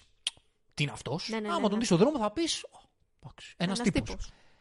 Την Kate Blanchett, άμα τη δεις να σου παραγγέλνει τσιγάρα στο περίπτερο, θα γουρλώσει τα μάτια. Θα πεις τι φάση με αυτήν; Έχεις δίκιο. Είναι κάποιοι Είναι, ηθοποιοί. είναι η ενέργεια που βγάζεις. Ναι. Αυτή η ενέργεια λοιπόν της Kate Blanchett είναι μοναδική, είναι σπάνια, αλλά η συγκεκριμένη ηθοποιός τη συνδυάζει με μια υποκριτική τεχνική, η οποία επίσης είναι στα δάχτυλα μετριέται. Ακριβώς. Αν δεις όλα τα πλάνα πάνω της, το πώς έχει ναι μεν το πέπλο της μαγείας Και του φωτός. και του φωτός, αλλά το πώς πάει την έκφρασή της για να υπογραμμίσει με χαμογελάκια, με κλειστά Είναι μια, μια, μάτια. μια πονηριά μικρή, ξέρεις. ναι, το πώ Μια σοφία. το πώς κοιτάει στην ψυχή του άλλου. Την Ενώ βλέπεις- μιλάει. Είναι ναι. αυτά τα ο voice-overs όπου ξέρεις, μιλάει στο μυαλό των άλλων, αλλά ταυτόχρονα ξέρεις, κοιτάει λίγο παντού. Που συνειδητοποιείς ότι μιλάει και στους άλλους εκείνη τη στιγμή. Είναι απίθανα πλάνο. Και στις στιγμές που κοιτάζει τον Άραγκορν και στις στιγμές που κοιτάζει τον Φρόντο, που ξέρεις που, που κλείνει λίγο τα μάτια και, και τη βλέπεις ότι σκέφτεται, ότι κοιτάει μέσα του, ότι, το, ότι τον σκανάρει εκείνη τη Ναι, στιγμή. ναι, ναι, ναι, ακριβώς, ακριβώς. Και ταυτόχρονα βλέπεις μετά πώς κοιτάει τον Γκίμλι. Πώς εκεί. Το, πετάχτηκε χαμό, το χαμόγελο. το χαμόγελο ακριβώς. αυτό που εκεί ήταν. Ήταν λες και με, μεταλλάχθηκε. Ήταν ένα, ένα νέο κορίτσι που ε, εξέλαβε ένα κομπλιμέντο. ακριβώς, ακριβώς. Και ταυτόχρονα γυρίζει, ξέρω εγώ, στον, ε, στον Άραγκορν και τον κοιτάει μιλώντας στην ψυχή του. Δεν υπάρχει αυτή η γυναίκα. Δε- δεν υπάρχει αυτή η γυναίκα. Ήταν ιδανικό casting αυτό της ε, Kate Blanchett για την Galadriel. Και μπορεί να κάνει τα πάντα. Η γυναίκα αυτή. αναμφίβολα. Τα πάντα, τα πάντα, τα πάντα, τα Αναμφίβολα. πάντα, τα πάντα, τα πάντα, τα πάντα. Αναμφίβολα. Αλλά πρέπει να μιλήσουμε για έναν άνθρωπο, όπως είπαμε, που είναι μια μυθική υπόσταση. Είναι ο Κρίστοφερ Λί. Είναι ένας άνθρωπος που δεν θα μπορούσε, όχι να είναι πιο ταιριαστός για το ρόλο του Σάρουμαν. Γιατί δεν είναι ότι ήταν για κάποιο λόγο ταιριαστό. Δεν θα μπορούσε να υπάρξει μια πιο μυθική υπόσταση γενικότερα σε αυτή την ιστορία. Πολύ σωστά. Ο άνθρωπος αυτός ήταν, έπαιξε το Δράκουλα. Έπαιξε στο Star Wars. Έπαιξε τον κακό του Bond. Έπαιξε στο Lord of the Rings. Και η ζωή που έχει στην πλάτη του είναι για ταινία. Ήταν κατάσκοπος, πολέμησε στο, στο δεύτερο παγκόσμιο πόλεμο. Ε, μιλάει 15 γλώσσες, μιλούσε μάλλον 15 Ο ρόλος γλώσσες. του Bond ήταν εμπνευσμένος από αυτόν. Ναι, ο ρόλος του Bond ήταν εμπνευσμένος από αυτό. Είναι ο μοναδικός που γνώρισε τον Τόλκιν. Ακριβώς. Ε, διάβαζα ότι στα γυρισματα σταματούσαν πολλές φορές και καθόταν στη μέση ο Κρίστοφερ Λί και μαζευόταν γύρω το συνεργείο και αυτό και τον είχαν ξέρεις πώς είχαν τον Ιησού Χριστό και τους έλεγε ιστορίες. Τι λες. και καθόντουσαν Πω, ξέρεις, και τον πω. κοιτάγανε με γουρλωμένα μάτια και αυτός έλεγε. Του τον πήγαζαν έχουμε άλλο το και έκανα αυτό. και Τι έγραψα ζωή πρέπει να εκεί. έχεις ζήσει αυτός ο άνθρωπος; Η ζωή που έζησε αυτός ο άνθρωπος, ξέρεις. Λόγο για ταινία, όπως το πες. και έζησε και 90 φεύγα. Ναι, ναι, έφυγε ναι, από έζησε τη ζωή. μεγάλη ζωή. Έχεις δίκιο. Δηλαδή είναι απλά ένας από αυτούς τους ανθρώπους που είναι μυθική υπόστασή του. Δεν είναι άνθρωπος. Είναι κάτι πέρα από τα ωραία της Εν ανθρωπότητα. τω μεταξύ, του Την τερμάτισε ταιριάζουν, τη του ζωή. ταιριάζουν τόσο πολύ οι villains. Ήταν υπέροχος σαν κακός. Όπου τον έχουμε δει. Αλλά και εδώ πέρα. Παντού το κακό έκανε. Του πάνε. Του Και πήγαιναν. ήταν ένας άνθρωπος που ξέρεις. Ακόμη και η φωνή Ναι. του είναι ρε παιδί μου. Σου ανα... ανατριχιάζεις και μόνο που την ακούς. Είναι ανατριχιαστικός. Ήτανε ανατριχιαστικός. Ήταν. Στο Lord of the Rings, στο ρόλο του Σάρουμαν, του έδωσε και αυτό που κανείς δεν θα μπορούσε να δώσει αυτό το ρόλο. Πολύ σωστά. Κανείς δεν θα μπορούσε να δώσει αυτό που έδωσε στο ρόλο αυτό ο Κρίστοφερ Λί. Και για να τα συνοψίσουμε. Χάρηκα πολύ που το, που το ζήσαμε έτσι από την αρχή. Εγώ τουλάχιστον στο ζητήκε 500 φορές. Εγώ χάρηκα πολύ για σένα πραγματικά γιατί δεν Ναι. την είχες αυτή την εμπειρία ολόκληρη. Δεν την είχα ολόκληρη την εμπειρία και πραγματικά νιώθω ενθουσιασμένος τώρα να δω και τις επόμενες ταινίες. Να μιλήσουμε και για αυτές. Η ιστορία του Άρκου των Δακτυλιδίων είναι μία από αυτές τις ιστορίες που δεν γίνεται να μην, να μην τις δεις. Αν γουστάρεις τον κινηματογράφο, αν γουστάρεις τους κόσμους φαντασίας, πρέπει να κάτσεις να δεις αυτές τι ταινίες και είναι και πολύ καλή αφορμή τώρα να τις δεις και, και στις αίθουσες. Γιατί είναι πολλά αυτά που έχουν να σου προσφέρουν. Δηλαδή αυτό που λέμε ότι είναι βίβλος. Είναι Δεν για τι- κάποιο ξέρεις τι, λόγο. δε- Αυτό δεν είναι τυχαίο. Δεν είναι τυχαίο. Δεν το λέμε απλά για να το πούμε, δεν το λέμε για λόγους νοσταλγίας, το λέμε για πολύ πρακτικούς λόγους. Και όχι, ξέρεις τι, εκτός από αυτό, σκέψου λίγο πόσοι ε, που δεν ξέρουν καν, δεν αγαπούν καν αυτό το είδος και πάλι τις ξέρουν και τις εκτιμούν. Δηλαδή είναι νομίζω η γενική αποδοχή αυτής της ιστορίας και αυτής της μεταφοράς. Και είναι οδηγός. Είναι οδηγός αυτής η ιστορίας για το πώς μπορούν τα πράγματα να γίνουν πραγματικά τέλεια. Και μου αρέσει πολύ το ότι την ξαναβλέπουμε σε μια περίοδο που έχουμε άπειρο περιεχόμενο, έχουμε τόσο καλό CGI που καταλήγει να είναι κακό. ε, και γενικότερα επικρατεί μια μανιέρα στον τρόπο που γυρίζονται οι ταινίες, τις εξιστορήσεις τους, σε ένα τσατραπάτρα γενικότερα. Να βγαίνει υλικό να έχουμε να λέμε, έτσι, δράση που δεν είναι δράση, ερμηνείες μέτριε, όλα χορογραφημένα. Δηλαδή, αυτό είναι ένας φωτεινός οδηγός, όπως είπες. Είναι μια, μια πολύ γλυκιά ανάμνηση και μακάρι να μην είναι πλέον μόνο νοσταλγική. Δηλαδή, μακάρι πολλοί να ακούνε αυτή τη μέθοδο σκηνοθεσίας και να την έχουν ως οδηγό. Και ναι, δηλαδή γυρίζεις πίσω και βλέπεις τι έγινε πριν 23 χρόνια και βλέπεις. Δεν μπορείς να το αντιληφθείς. Δεν μπορώ Ναι, εγώ να ότι- το προσλάβω. Ότι κοίτα να δεις που μπορούν τα πράγματα να γίνουν τέλεια. Ακριβώς. Είναι, γίνεται να γίνουν τέλεια. Αυτά. Αυτά. Θα συνεχίσουμε με παραπάνω στη συνέχεια της ε, εξερεύνησής μας. Ερχόμαστε με Two Towers συντόμως Βεβαίως. μετά το Πάσχα. Ίσως πριν κάνουμε κάτι θα δούμε. Αλλά η, το αφιέρωμά μας συνεχίζεται. Θα είμαστε και για Two Towers και για Return of the King εννοείται. Και αφού έτσι σε αυτή την πρώτη εκπομπή είπαμε και τα λίγο. Τα Λίγο πιο γύρω-γύρω. εισαγωγικά, λίγο πιο Τα γενικά. πιο εισαγωγικά γενικά για την ιστορία του άρθρου των δακτυλιδιών. Μετά θα μιλήσουμε και για τα επιμέρους, για τις στιγμές, για το πώς κυλήσαν ιστορίες. Έχουμε πράγματα να πούμε και το ταξίδι μας με, ε, με στόχο τη Μόρντορ. Ε, Έχει ακόμη, έχει ακόμη. συνεχίζεται. Βεβαίως. συνεχίζεται. Περιμένουμε και εσάς, περιμένουμε τα σχόλιά σας, να μας πείτε τις δικές σας εντυπώσεις, τα δικά σας συναισθήματα, τις δικές σας εμπειρίες και να τα συζητήσουμε όλοι μαζί. Τα λέμε στο επόμενο ηρωικό ταξίδι, From Zero to Hero. Just like that.